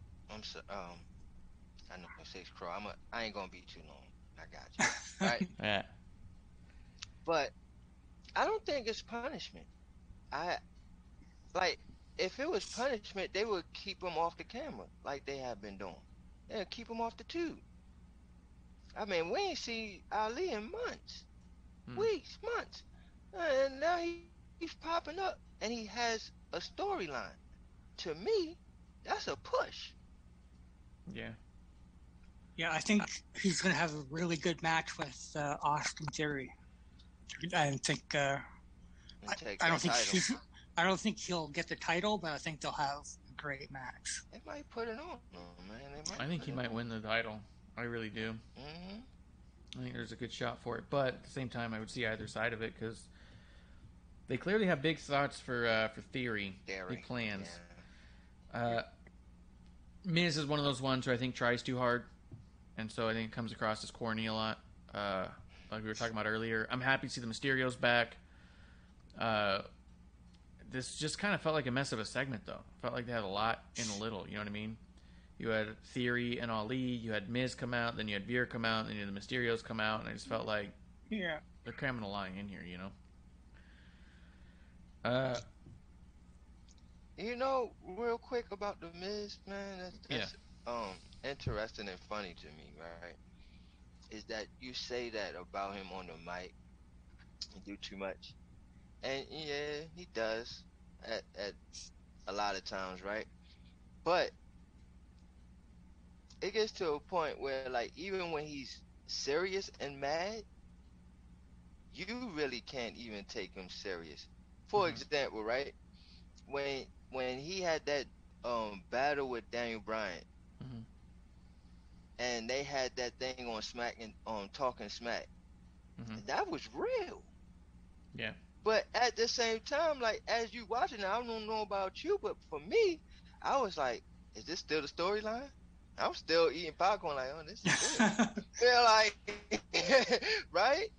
So I, Yeah, I, I didn't know yeah. if it was real or fake still, right? But he was Yeah. really upset. Like he was really upset. And to me, that was the best Miz I ever seen. Yeah. But- Yeah. Yeah, and I think he tries too hard to be funny too often that when he even does serious stuff, you just kind of go, okay. Like, Yeah. but Exactly. yeah, that was notable at the time. Uh, Becky Lynch backstage with Adam Pearce. Becky Lynch is just incredible. Like, it's not a surprise that if if the if it played out the way they said and and and Naomi and Sasha walked out, it, w- it wouldn't be a surprise that Becky would be the one that they would call on to to help fix that situation. You know, uh, at least on TV storyline wise, right? Um, Who was she tagged with though?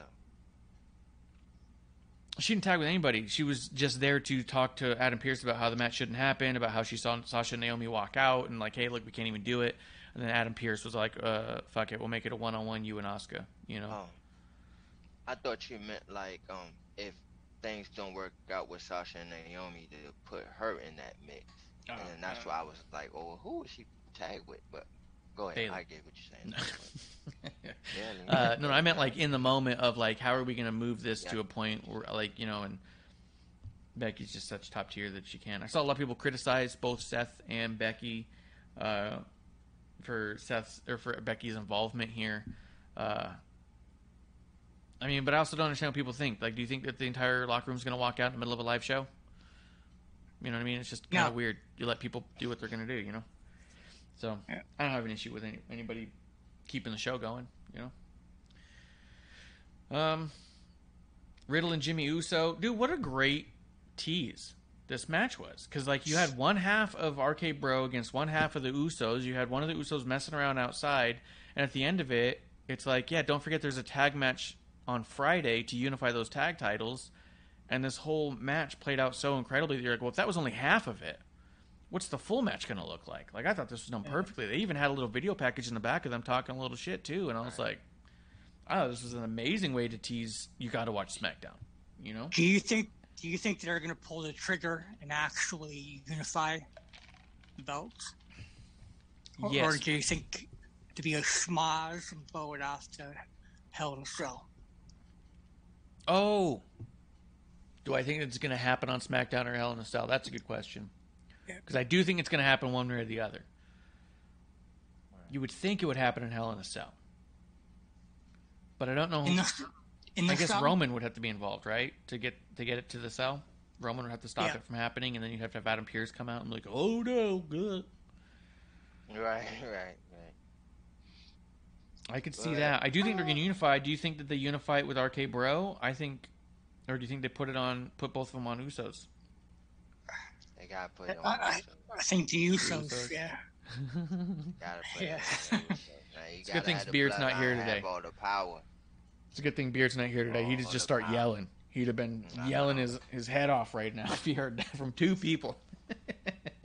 Gotcha. I mean, Gotcha. if, if anyone, if anyone should be the first, they, sh- they should be there. Yeah, I could see that. Yeah. But I could also see them trying to to create a little bit of a divide and a little bit of a weakness to the bloodline, just to create a little bit of interest. You know, You could do that during the summer, though.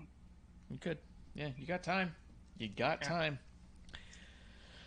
Uh, Gotta have some dominance right now, though. yeah. Shakes, do you think that they unify it on SmackDown, or do you think it moves on to Hell in a Cell? I think it gets moved on to Hell in a Cell. What do you think, Shakes? Um, I think it happens this uh, on SmackDown. And the only reason why is because I think Hell in a Cell is so packed. They have a lot of matches and a lot of good matches going on. What, do- what have they got so far? They've got two matches booked so far, but So matches. there's a lot of there's a lot of possibilities to go with. What I will say is very possible. Crazy. Like, no Maybe and maybe Shakes can test to this one. What if they unify it on SmackDown by putting them on an RK Bro, and Roman gets super pissed and says, "You better get those back at Hell in a Cell," and then you have the rematch in Hell in a Cell to move the unified titles to the Usos or keep them on on RK Bro Double Down. I could see that Why happening would for you sure. Put it That- on RK Bro though. Why would you put him on him in the first place? Because Roman's going to be the one who has the pull to get it in Hell in a Cell if his guys lost. Where if the Usos won, then you'd have RK Bro trying to appeal to the Usos to give them a match at Hell in a Cell. Why would they? You know? Yeah. Where the Bloodline can demand a match. That's why I don't think it's gonna be on the card, man. Mm. I think it's gonna be on the card. It's gonna be too much matches, man. Too many impact matches. Yeah, Two. Could be. Got two of them so far. Uh, what do you think about uh, uh, the Judgment Day and the new the new Bullet Club, as it were? You got Finn Balor, AJ Styles, and Liv Morgan joining Liv forces. Morgan. It's great. I love it. That's pretty damn cool. I did And hear. Liv Morgan looks so excited, it's crazy. Liv Morgan's an Oh, actual yeah. crazy person, and I love it. I don't like um the backstage interaction that they had, right? When they when they came to her, they like, yeah, you know, we gotta watch each other's back. Okay, Yeah, that I like that part. But when she answers, she's like, well, I don't know. I'm like, what do you mean you don't know? You got AJ Styles and Finn Balor coming to you and saying, "Yeah, join up with us and let's go and and, and get our at our enemies." And you like, uh, I don't know. I did think they played a little weird. There was a point there where it looked like Liv was almost playing it like a shy high schooler being flirted with. And I was all like, that's a little weird. You know? But at the same time, how different is that from a perceived rookie around to perceived long term veterans from all over the world? You know, like Liv's only wrestled in WWE. So it could also be a shyness of, I don't know if I'm anywhere near your guys' caliber. I don't know if I belong Yeah. here, right? worthy. I'm Yeah. not worthy. Right. Uh, but Did you guys hear that uh, Edge wanted Harland on his uh, little squad? uh, Before I saw a headline released. somewhere about it. But where did you where did you read that? Uh, Twitter. Wrestling, Okay. wrestling news. Yeah. Yeah. Uh, did Harland But, say it uh, or Edge? Uh, Edge. Edge said Edge. it. Yeah, he uh, asked. He asked for it. That'd been cool, dude. Harland's a beast, but Yeah. we'll see what he's up to next. Uh, what do you think you would call this new version of the club? We've already had the OC original club, the club when it was first uh, in its WWE iteration, and then you've had the Well, I got- Club. I got Bulliv Club. Uh, B U L L I Z Club. So it's like Bull half Liv a bullet. Club? Yeah. That's funny. That's funny. When you say it's half a what? Half It's bullet, half, half, a live. bullet, half live. Yeah. Bull Live Club. That's probably. All right. I'll work on graphics tonight. it's awesome. Okay. Yep. Yeah. All right. That's better than anything I got. So unless you got something better, Shakes. Um. No, I just got the Bullet Club. All right. all right. Uh, uh, Alexa Bliss has new music yet again. This time it's much more punk rocky. She's been posting some of the lyrics on there. Seems pretty cool. Uh, and she had a match here with Sonya Deville. Shakes, what do you think of this match, Alexa and Sonya? Uninteresting. Uninteresting. But um did notice the new music and it's like more you know, happy friendly. It's like pop punk. friendly. Yeah, it's just more I almost wondered if she got bowling for soup to make it. right. know? Like, you know, you can kinda see it like um, you know, point to the crowd and hey yeah, yeah. yeah. Uh, You know me. That, did you watch the match, or did you, did you not really right. watch the match? Yeah, I was into it, but wasn't into it. Gotcha. My thought, I was trying to figure out, and tell me if you guys saw the same thing. It looked crazy stiff. Like it looked like Sonya was really yanking around Alexa harshly, trying to look good, and it looked like Alexa was incredibly uncomfortable this whole time, and it was hard to tell if it was just like, yeah. if it was like a really good way of playing it or if it was just really because at the end of it alexa walked over to her corner yanked Lilly off that podium and like walked off like she was nowhere near any of it the second it was over she just was like out and it It looked a lot like to it me like was the first time they ever wrestled together. yes and it looked way harsher than it probably needed to be is what it looked Yeah. like to me I don't think any of those wrestlers really like Sonya Deville. I think about probably by that time, that time in the show, all the news about Sasha and Naomi circulating, Mm. and their heads probably weren't really in the game. Yeah. If I had to give them an excuse, I just I've seen some criticisms where they talk about how back in the day the idea was to make it look as painful with, at pos, as possible without it being painful at all, and nowadays the game is more like uh, make it look painful and have it be painful, or almost like make it look like it's not as painful as it actually is, and it's backwards, right? Where this looked like right? Really uncomfortable. I don't know. It was tough. It was a little tough to watch on that one, and it made me wonder what we're going to see next from both of them because Oh, it did not look cooperative. It looked like a lot of. Interesting. Eh, That's uh, That's it's. Alexa's only what second or third match yeah. coming But back. she didn't look like the one who was being un- unreasonably rough. Like it looked like Sonya was punching her, and that Alexa was like, "The fuck," and so much so that it looked like Alexa slapped her and was like, "Fucking calm down." Like there was a certain part of it, it felt like it was falling apart to me, where Sonya's like, "No, I have to make this look good, but I'm gonna do it by actually beating you up." Like, just not the idea, I suppose. But what do I know? I don't know. And if that's what it looked like, but it wasn't that at all, then they did great. You know what I mean? Like realistically, Yeah. if that was Yeah. my impression of it, but that wasn't the case of it, then you guys did it perfectly. That was amazing. Like, Right. Yeah, the mark. yeah, right on that. Uh, all right, so let's let's go on Cody Rhodes promo where he challenges Seth Rollins to Hell in a Cell. I'm loving this iteration of Cody. I just finished Broken Skull Sessions, and I feel like it's a must watch for people. Like, I still get chills when I hear him really start breaking down a lot of the stuff about Mania and all of it that, that it was. Like, it was cool because I was telling Sportsbeard why I couldn't quite put my finger on, without just being generically petty, of why I enjoy Cody in WWE so much more than I was enjoying him in AEW. Uh, without being just petty, petty, and being like, well, because I like WWE more, which is probably partly part of it. Um, but I feel like that he's being presented in a way that he wasn't being presented in AEW. Yes, he's got the same entrance. Yes, he has the same music. Yes, he dresses the same.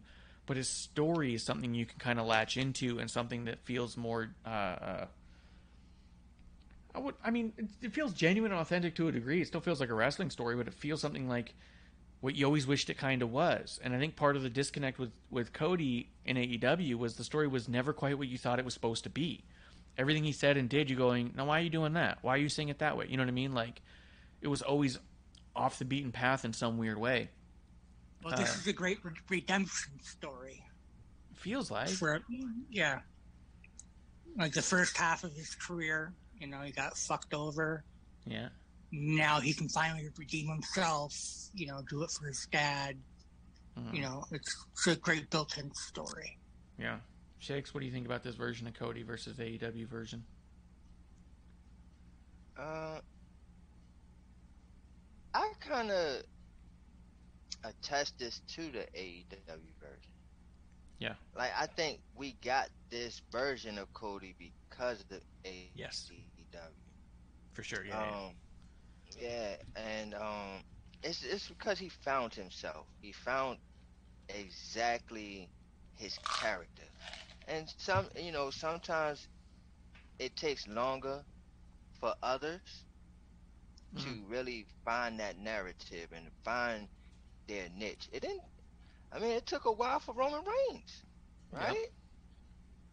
So, Yeah. um, I think you know now he's finally found it. He found that his character and the way they're using it, and and with the storyline of the redemption, as you said, um, it just all makes it like it's right. It is it's all fits. Like this is how it's supposed to be. Like he, like in his song is, you know, wrestling has more than one royal family, right? Like you, he he is a prince in this, and he should be treated as such. So yeah, I think Yeah. um we get in this Cody because of the AEW Cody. Yeah. I agree with that. Yep. It's just cool, man. He's doing awesome. Uh, Did you like see. the uh, the, the countdown clock? The countdown clock was wild, dude.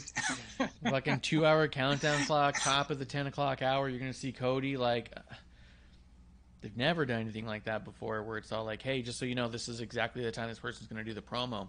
Where you can sometimes Right. guess when they just say, like, hey, talk, Becky Lynch is going to address the crowd. Ain't even fight. Yeah, exactly. Um, but you can like sometimes guess where it's like Becky Lynch will address the crowd tonight, and you go, okay, it's gonna be on the top of the top of the hour somewhere because that's where they like to put their top stars, right? But for them to say two hours in on the top of this hour, you're going to have a Cody Rhodes segment.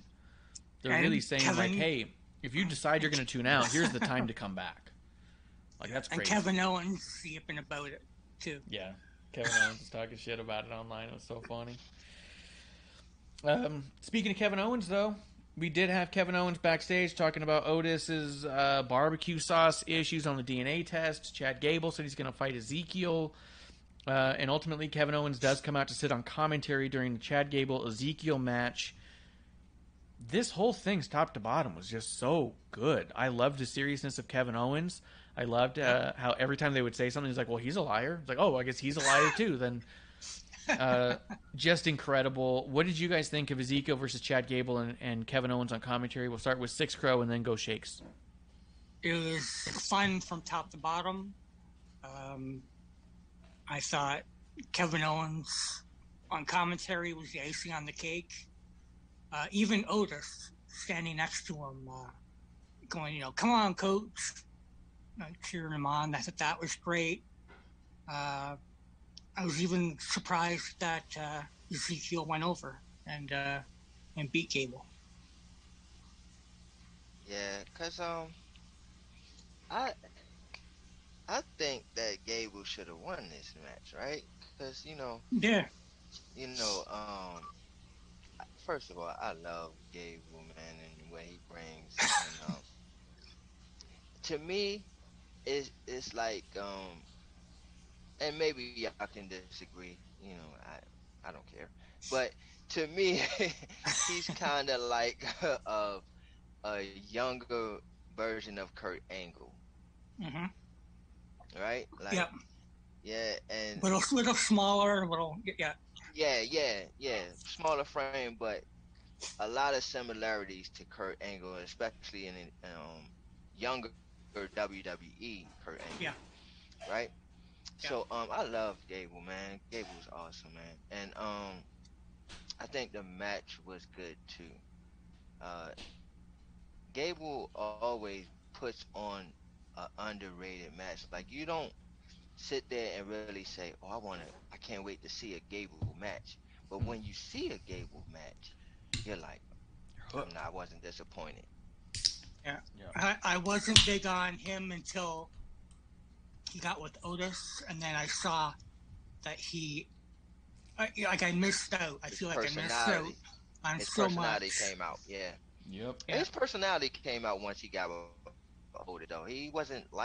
He was really dull, but he really brought out his uh his personality once he got with Otis and um that that whole academy thing. Yeah, It just was like, hey, you know what?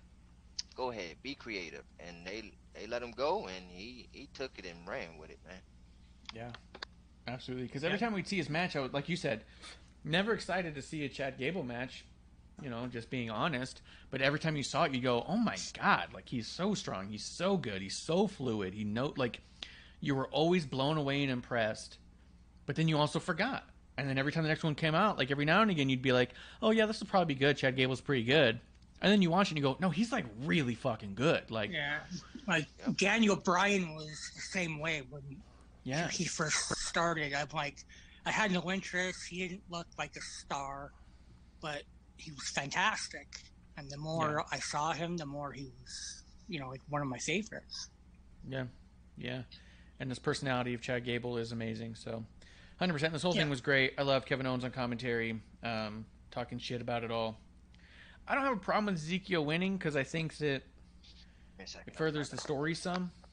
Um, but I could see where a win on Chad Gable could have been something. I think the the thing is, is that Ezekiel's not the one chasing the match with Gable, which is why I think Ezekiel winning is why it works. Because if Chad Gable was,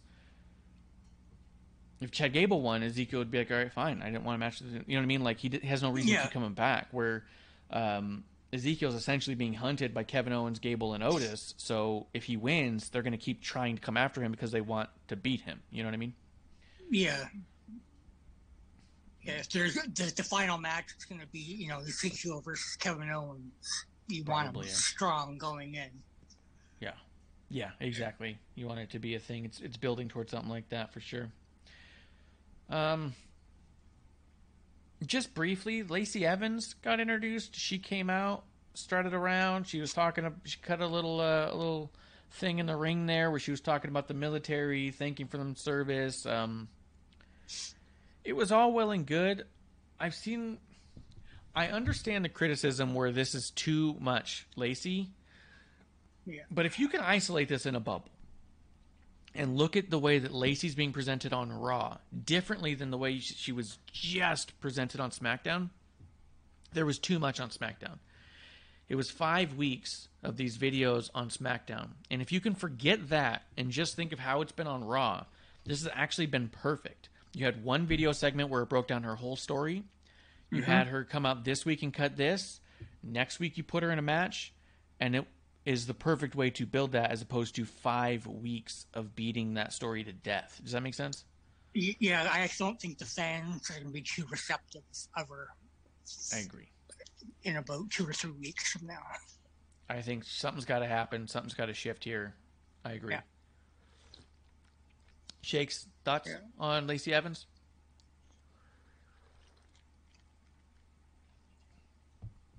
Tired of it. See, now if you were to if you were to bubble the Raw thing where you had the one video last week and this thing here, would you think you probably wouldn't feel as tired of her? Mm. Because I think it was the five weeks on SmackDown of those videos that really got us tired of her. And I think if you were to isolate this in a bubble, that this what is made how it it should have been from the beginning with. hmm You know? Yeah, it's Lacey's the dragging on that made it gruesome. Yes. Mhm. Yeah. It's just a shame. It's a shame because they clearly figured out the exact perfect way to represent her, and it was literally five weeks too late. like, Yeah. like they should just waited five weeks and done this this way now, and we've all been like, "Oh, this is cool, new Lacey." Right. Uh, what do you guys think of Carmella and Dana and R-Truth back in a story together? I think Carmella's so good, and I love seeing her talking to R-Truth again. She wants to take on Dana Brooke, which I have no problem with. Carmella's just so so good that it's a little weird to see her in the twenty four seven title picture again, but it made me laugh. I'm not a big fan of the whole 24 7 segment, so Yeah. I won't say nothing about it. I don't like. I don't like, like this thing. Like I don't like this thing of the twenty four seven. Yes. Like at first, like you know, um, it was the hardcore title. Mhm. So okay, make that the twenty four seven. Hit somebody over there, somebody and take the title. That was cool. This is just like okay, let's put a title on a guest, just to just say that they was a champion. Or let's just put a title on somebody just to keep them relevant on and on TV. Mhm. And for that, I, I just don't like it. For but um, Carmella, uh, I think that they are struggling to keep a storyline with her Mhm. like keep uh and I like the um the the character they have, you know, where she's just I'm just beautiful and she wears the mask so that it won't mess up her looks and all that. That's awesome. That's great. That's great. But capitalize on it. You know, I don't think that they're capitalizing on it. Like they can do so much more with this. You know? Yeah. and they just pigeonholing themselves, man. I- I think that's the theme of the day. just pigeonholing yourself. Man. Yeah, totally. I agree. I agree, and I think that Carmella is one of the absolute best and one of the most underrated women on the roster. So, I think that she should be in a highlighted story more often. So I'm not sure what the 24/7 title is going to do, but but seeing her interact with R-Truth again was a kind of nice callback. If we end up seeing a pretty Oh, solid yeah, match between her and Dana, The, uh, the 15 second dance off. they used to have that. And then when they were doing the 24 7 title thing, that's what was funny with uh, R-Truth going over. So like, Carmella, jump on my back and help me get my baby back. Like, I was like, okay. That's what's up. You know. Uh, but let's see. Main event, we ended up Asuka versus Becky Lynch. We had Bianca on commentary. I or she wasn't quite on commentary. She was sitting by commentary, right? I don't think she ended up saying much as far as it went, but Yeah. I thought it was badass, man. Like I thought this was awesome. It was, I mean, for something that they threw together kind of last minute because of everything that was going on. Bianca looked great. Becky was talking her shit. Asuka looked great. Ultimately, uh, Becky goes for the umbrella, gets misted in the face, sells the hell out of the mist, and Asuka wins. So she's going to be facing Bianca at Hell in a Cell. I had like zero complaints about any of this. I've been saying for a while I missed the mist. I know a lot of people didn't. I've seen back and forth. I think when Oscar has the green drippy paint and stuff, that the mist feels like a part of that that's missing. If I'm being honest. Yeah. The other day I saw the Asuka Funko Pop with the green on it, and I was like, "Oh, should I get that?" And I thought, "Man, she doesn't even do the mist anymore," and I didn't. At the same time, I already have a signed Asuka Pop here, Nice. so so I don't need uh, I don't need more Asuka Pops. But I liked it. I liked all of it. Uh, I love the way that Becky sells it. They even did that uh, thing in the back. She was screaming, crying for help. Yeah. I got such That a kick out of it. She goes, "I did everything right." so funny. Uh, Shakes, what do you think about this main event and everybody involved? Um, first off, I think both of them are legitimate, Yes. so it just legitimized everything about the uh woman's title for Raw. Mm. That's f- that's number one. Then number two, I like the Miz too, right? Because it gives um like um pays homage to uh Great Muta and guys like that, right? Yeah. So um I I love that. That stick with tradition. I'm a traditional type of guy.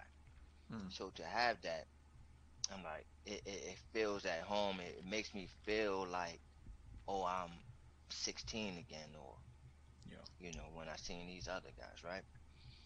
Um and then you know the explanation of why, you know what I mean, it it, it, it blinds you, it paralyzes you. You know what I mean? Like I, I just you know, that it's it's great. It's great. Well, and Becky was protecting the ref the whole time here. I love that because there's been so many times we've seen mist or or sprays shit in people's eyes, and they just lay back, and the referee has to look at them while counting. The way that Becky, every time she takes the paint or the mist, she turns away from the ref. She covers her body. The way that Asuka pinned Becky by sitting on her head, the referee couldn't have seen it until it was too late. You know what I mean? Like Right. Mm-hmm. Becky's always protecting the ref. Well, where's the ref? You know what I mean? Like she's making sure the ref doesn't look like a total idiot because so many times And these type of things happen, the ref just looks like a fool. hmm Right. And that's protecting the brand, really. Yep. You know what I mean? Because it, it, it- it makes it like, okay, that's explainable. Yep. Instead of somebody actually, um, one, two, three, and you s- looking in their eyes while they, you know, you're like, Yeah. you don't see that? Like- Yeah. Yeah. oh, yeah. and even it makes even wearing the dark. You know what I mean? Because sometimes they're all wearing like white, and then they get misted, and like their whole fucking shirt is black or green or whatever, and the referee's Mm-hmm. supposed to not all of a sudden see that they're covered in shit. Right. So yeah, I just Becky always protects the ref, and I always appreciate that. I think it's awesome because not everyone seems to consider that. professional, man. Yep. Yep. The only criticism I had about that match was the uh, just the predictable throw the uh, challenger into the champion. Right. Sitting ringside. But it didn't work. And that's why I liked it because it's stereotypical, but it always works, right? You do that, they interfere, ta da, every time. Bianca was bigger than that. She was re- willing to be the bigger woman and let it play out and not give in to what Becky was taunting her with, right? So I agreed that it was one of those spots that you knew was going to happen. And that's probably why they did it because you knew it was going to happen, but let's not have it play out the way that it always happens. So I thought it was great that they used it the way they did. Personally. Sort of like um when uh on that AEW show when um uh what's his name? Um, the one that came uh, he was with um Hit Row. Swer- uh, Swerve? Yeah, there you go. Yeah. Struggling. I'm like, what's his name? But yeah, uh when Swerve came out and it didn't even uh cause him to uh lose the match on. Yeah, with Ricky. FTW. Yeah. Yeah. And you're kind of like, like, okay, yeah, because usually like those guys come down and then it's like, oh, it's the distraction, and then they lose the match and whoop, you know what I mean? yeah, But this was like came down and it still didn't cause no effect, and this was the Yeah. same thing. yeah. My only issue there was that Hobbs didn't go flat and swerve. Hobbs was ringside, like whatever, and you're like, dude, dude's coming out to bother your boy. Go get him, like. Exactly. Stop him. It was funny because by the time Hobbs popped up at the end of the match, you're just kind of like, where the fuck were you two minutes ago? Where were you? yeah. but like you said, didn't cost him the match, so you know, whatever.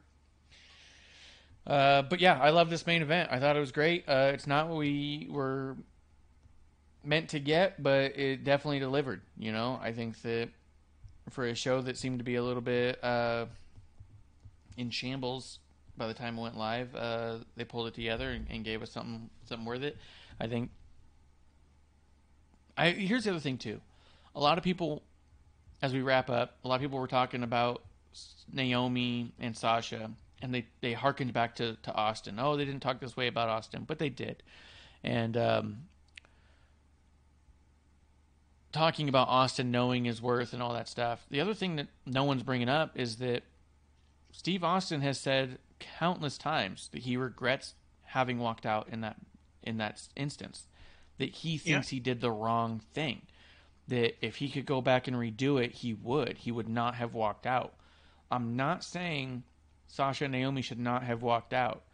I am saying it's a very complex situation, and when we're trying to use examples, let's also make sure that we do reference those who lived through those things before and how they felt in hindsight. I wonder if down the line, if Sasha Naomi may say, yeah, maybe sh- we should have done something else. However, Stone Cold did say at the time that he didn't offer them a second solution. He just said, I'm not doing that. And they said, Well, what do you want us to do? And he goes, Not that. And he walked out. According to the stories we're seeing, Sasha and Naomi had like four or five meetings of offering other solutions and not being heard. So, in that regard, it's not the same. I think it's also important to note they're standing up for what they believe in and not being listened to time and time again.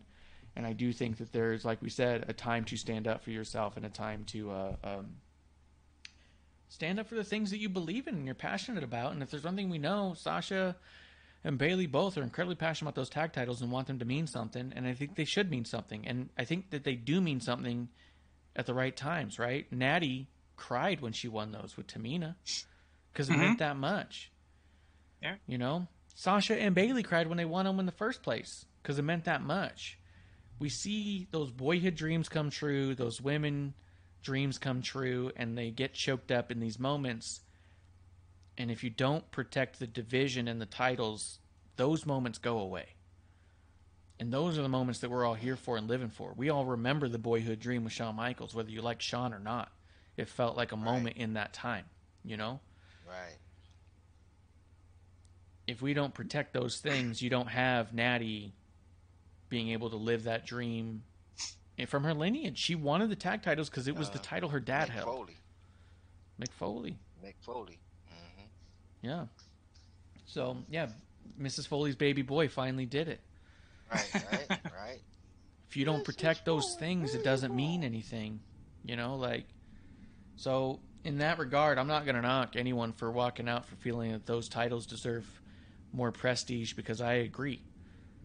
Same time, I'm not paid millions of dollars to do certain things, so it's hard for me to say this is what should or should not be done. Realistically, none of us know what should or shouldn't be done because none of us are in the position that those people are in, and only they know.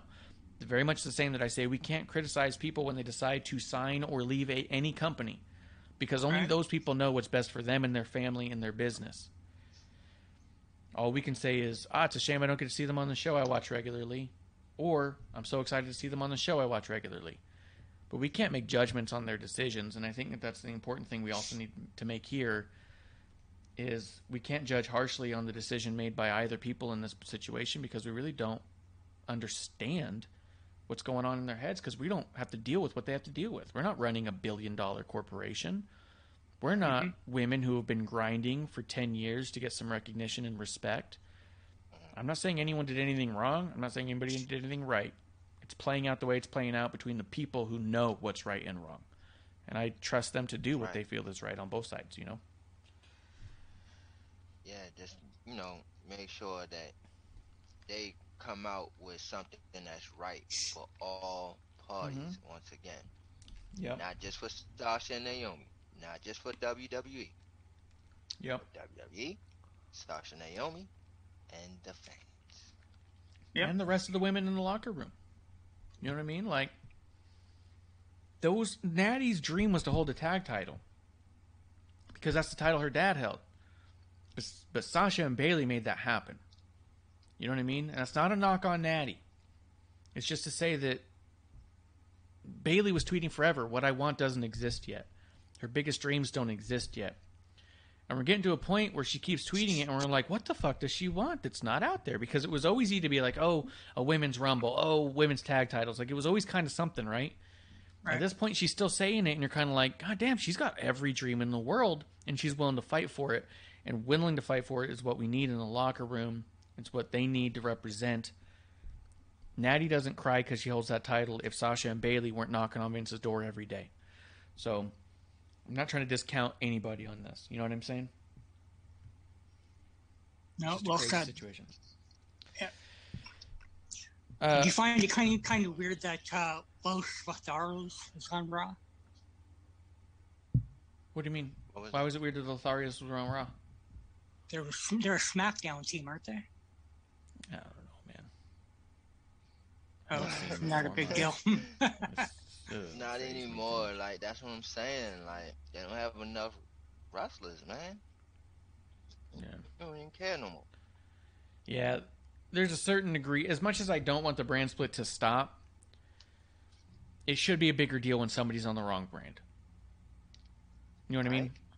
Like you're right in that. Like, hey, Viking Raiders show up on NXT. That's kind of wild. Los Lotharios Right. on Raw didn't even notice. But if Roman's on Raw, you notice.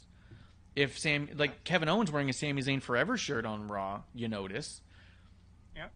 Lothario should be on a higher on a higher platform that we notice that they're on the wrong show. So I apologize for that, but I think that having people on the different shows is cool because it feels fresh, but not if you don't notice. Right. Yeah. So That's what Uh. I'm saying, man. This brand shit, man. That they gotta get some more talent. They need some people. Uh, but they're doing a lot down in NXT, and tomorrow we're going to talk about NXT and what's going on down there. Some AEW. Was there anything left of this week that either of you guys wanted to touch on that we did not?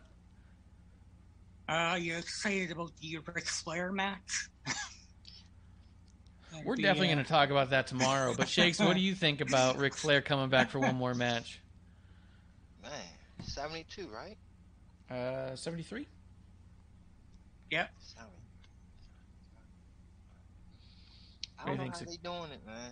I don't know how they doing it. Him, Sting. I don't know how they doing it, man. They're Well, now- Now apparently it'll be a six-man tag match. Yes. So it's it going to be, be- Flair and FTR against Rock and Roll Express and somebody. And I would say this. If y'all think that if this is gonna be the last match of Ric Flair, that he's just gonna give you some half-ass match, you think he gonna give you some half-ass match? No, he's going all out, man. This is Ric Flair we're talking You, about. you think we're gonna see some blood? Oh, Oh, for we gonna see sure. some blood. We gonna see some blood. sure. Six Girl, what do you think? You excited to see Ric Flair one more time? Why not? It can't be any worse than Vince. Fuck it. Uh, we'll dig into the Vince conversation tomorrow, but I will say this: when you watched Vince in that match, Vince didn't take any bumps because he knew that Yeah. match was all story Right, and no right. match. Ric Flair's not known for all story, no match. So I think that there's a Yeah. inherently massive difference between Vince and Flair in these perspective matches. Vince was out there not taking bumps, and the one bump he did take, people criticized the shit out of. Yeah. But it, uh, yeah, that match was between. That, Uh, that, that stunner, the stunner he Yeah. took. yeah, Oh, it was the most uncoordinated stunner I've ever seen in my life. Oh, yeah. man. But that match between Vince and Pat McAfee was Pat McAfee against Austin Theory Part Two, because Austin Theory was the one getting bump, getting all the bumps for. Yeah. You know what I mean? Like it was, it wasn't played out like Vince's last match. It just happened to be a match that Vince was heavily involved in. So uh, I do think there's differences. We'll dig in deeper tomorrow night on episode one here in the dive bar. Um, but yeah, absolutely. Uh, SixxCrow, Bro, thanks for coming through. tomorrow? Thank you for having me. I had a lot of fun. Uh, I don't think nice SixxCrow's meeting going to make it tomorrow. I think that we're going to be a pretty packed house. I think Klump's finally making his return. Amanda doesn't ever miss. Uh, and and Shakes, I think you're going to come through tomorrow, right? Yep, I'll be here. It's going to be a later show again, just so you know. So uh, probably closer to that that same time last week. But SixxCrow, thank you for coming through and chilling out with us. We No problem. appreciate it. Uh, I had fun. yeah, tell people where they can find you if you ever do anything. Uh, I'm at SixxCrow everywhere, and I don't do really anything. just hanging out, man. yeah. Just hanging out. Find And me now in the that- Discord. Find him in the Discord. Also, now that you got all that equipment and you're sounding sweet, I loved having you on. We're definitely going to keep you um, in in the fold. And anybody who does listen who wants SixxCrows takes, he's available, and he's got that brand new fresh mic, a badass new headset. He's got faster internet. He upgraded his whole life because I criticized him too hard. So Yeah. you know, Yeah. There you go. Hey, Yeah. I had So- fun. I appreciate it. Thank you, man. And Shakes, thank you for coming through. Tell people where they can find the shakedown. Yeah, man. Uh, on YouTube, the Shakedown Sports Podcast. Definitely check us out. Check uh, our website out, the ShakedownSportsPodcast.com. Mhm. Um, you can check me out, Shakes NYG on Twitter, and uh, the Shakedown Show on Twitter as well, man. Follow all those things, man. We do a show Monday through Friday, 7 p.m. Eastern Time to uh 9, 10 o'clock. So um, every day we on there. Well, Monday through Friday, of course. But yeah, join us, man. It's always fun. We talk all sports, not just Giants, all sports. So just join us. And uh, Oh, once man. again, man, it was a pleasure being on the show with you, SixxCrow. Yes. Always a pleasure. Uh, ref, I'll holler at you tomorrow on some AEW stuff. Absolutely, guys. Thank you for coming through and being in our drinking buddies, and thank you to all the drinking buddies who came through to to check us out as well. Uh, guys, that's us. We are at WOTR the show. I am at Ref Marsh, and we're going to be back here tomorrow night for a brand new episode one right here in the dive bar of the IWC. That's the last call.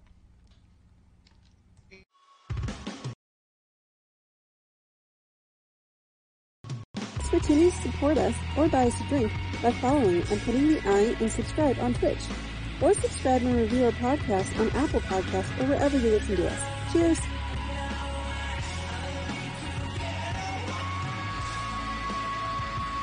I would never have a drink with wrestling on the rocks.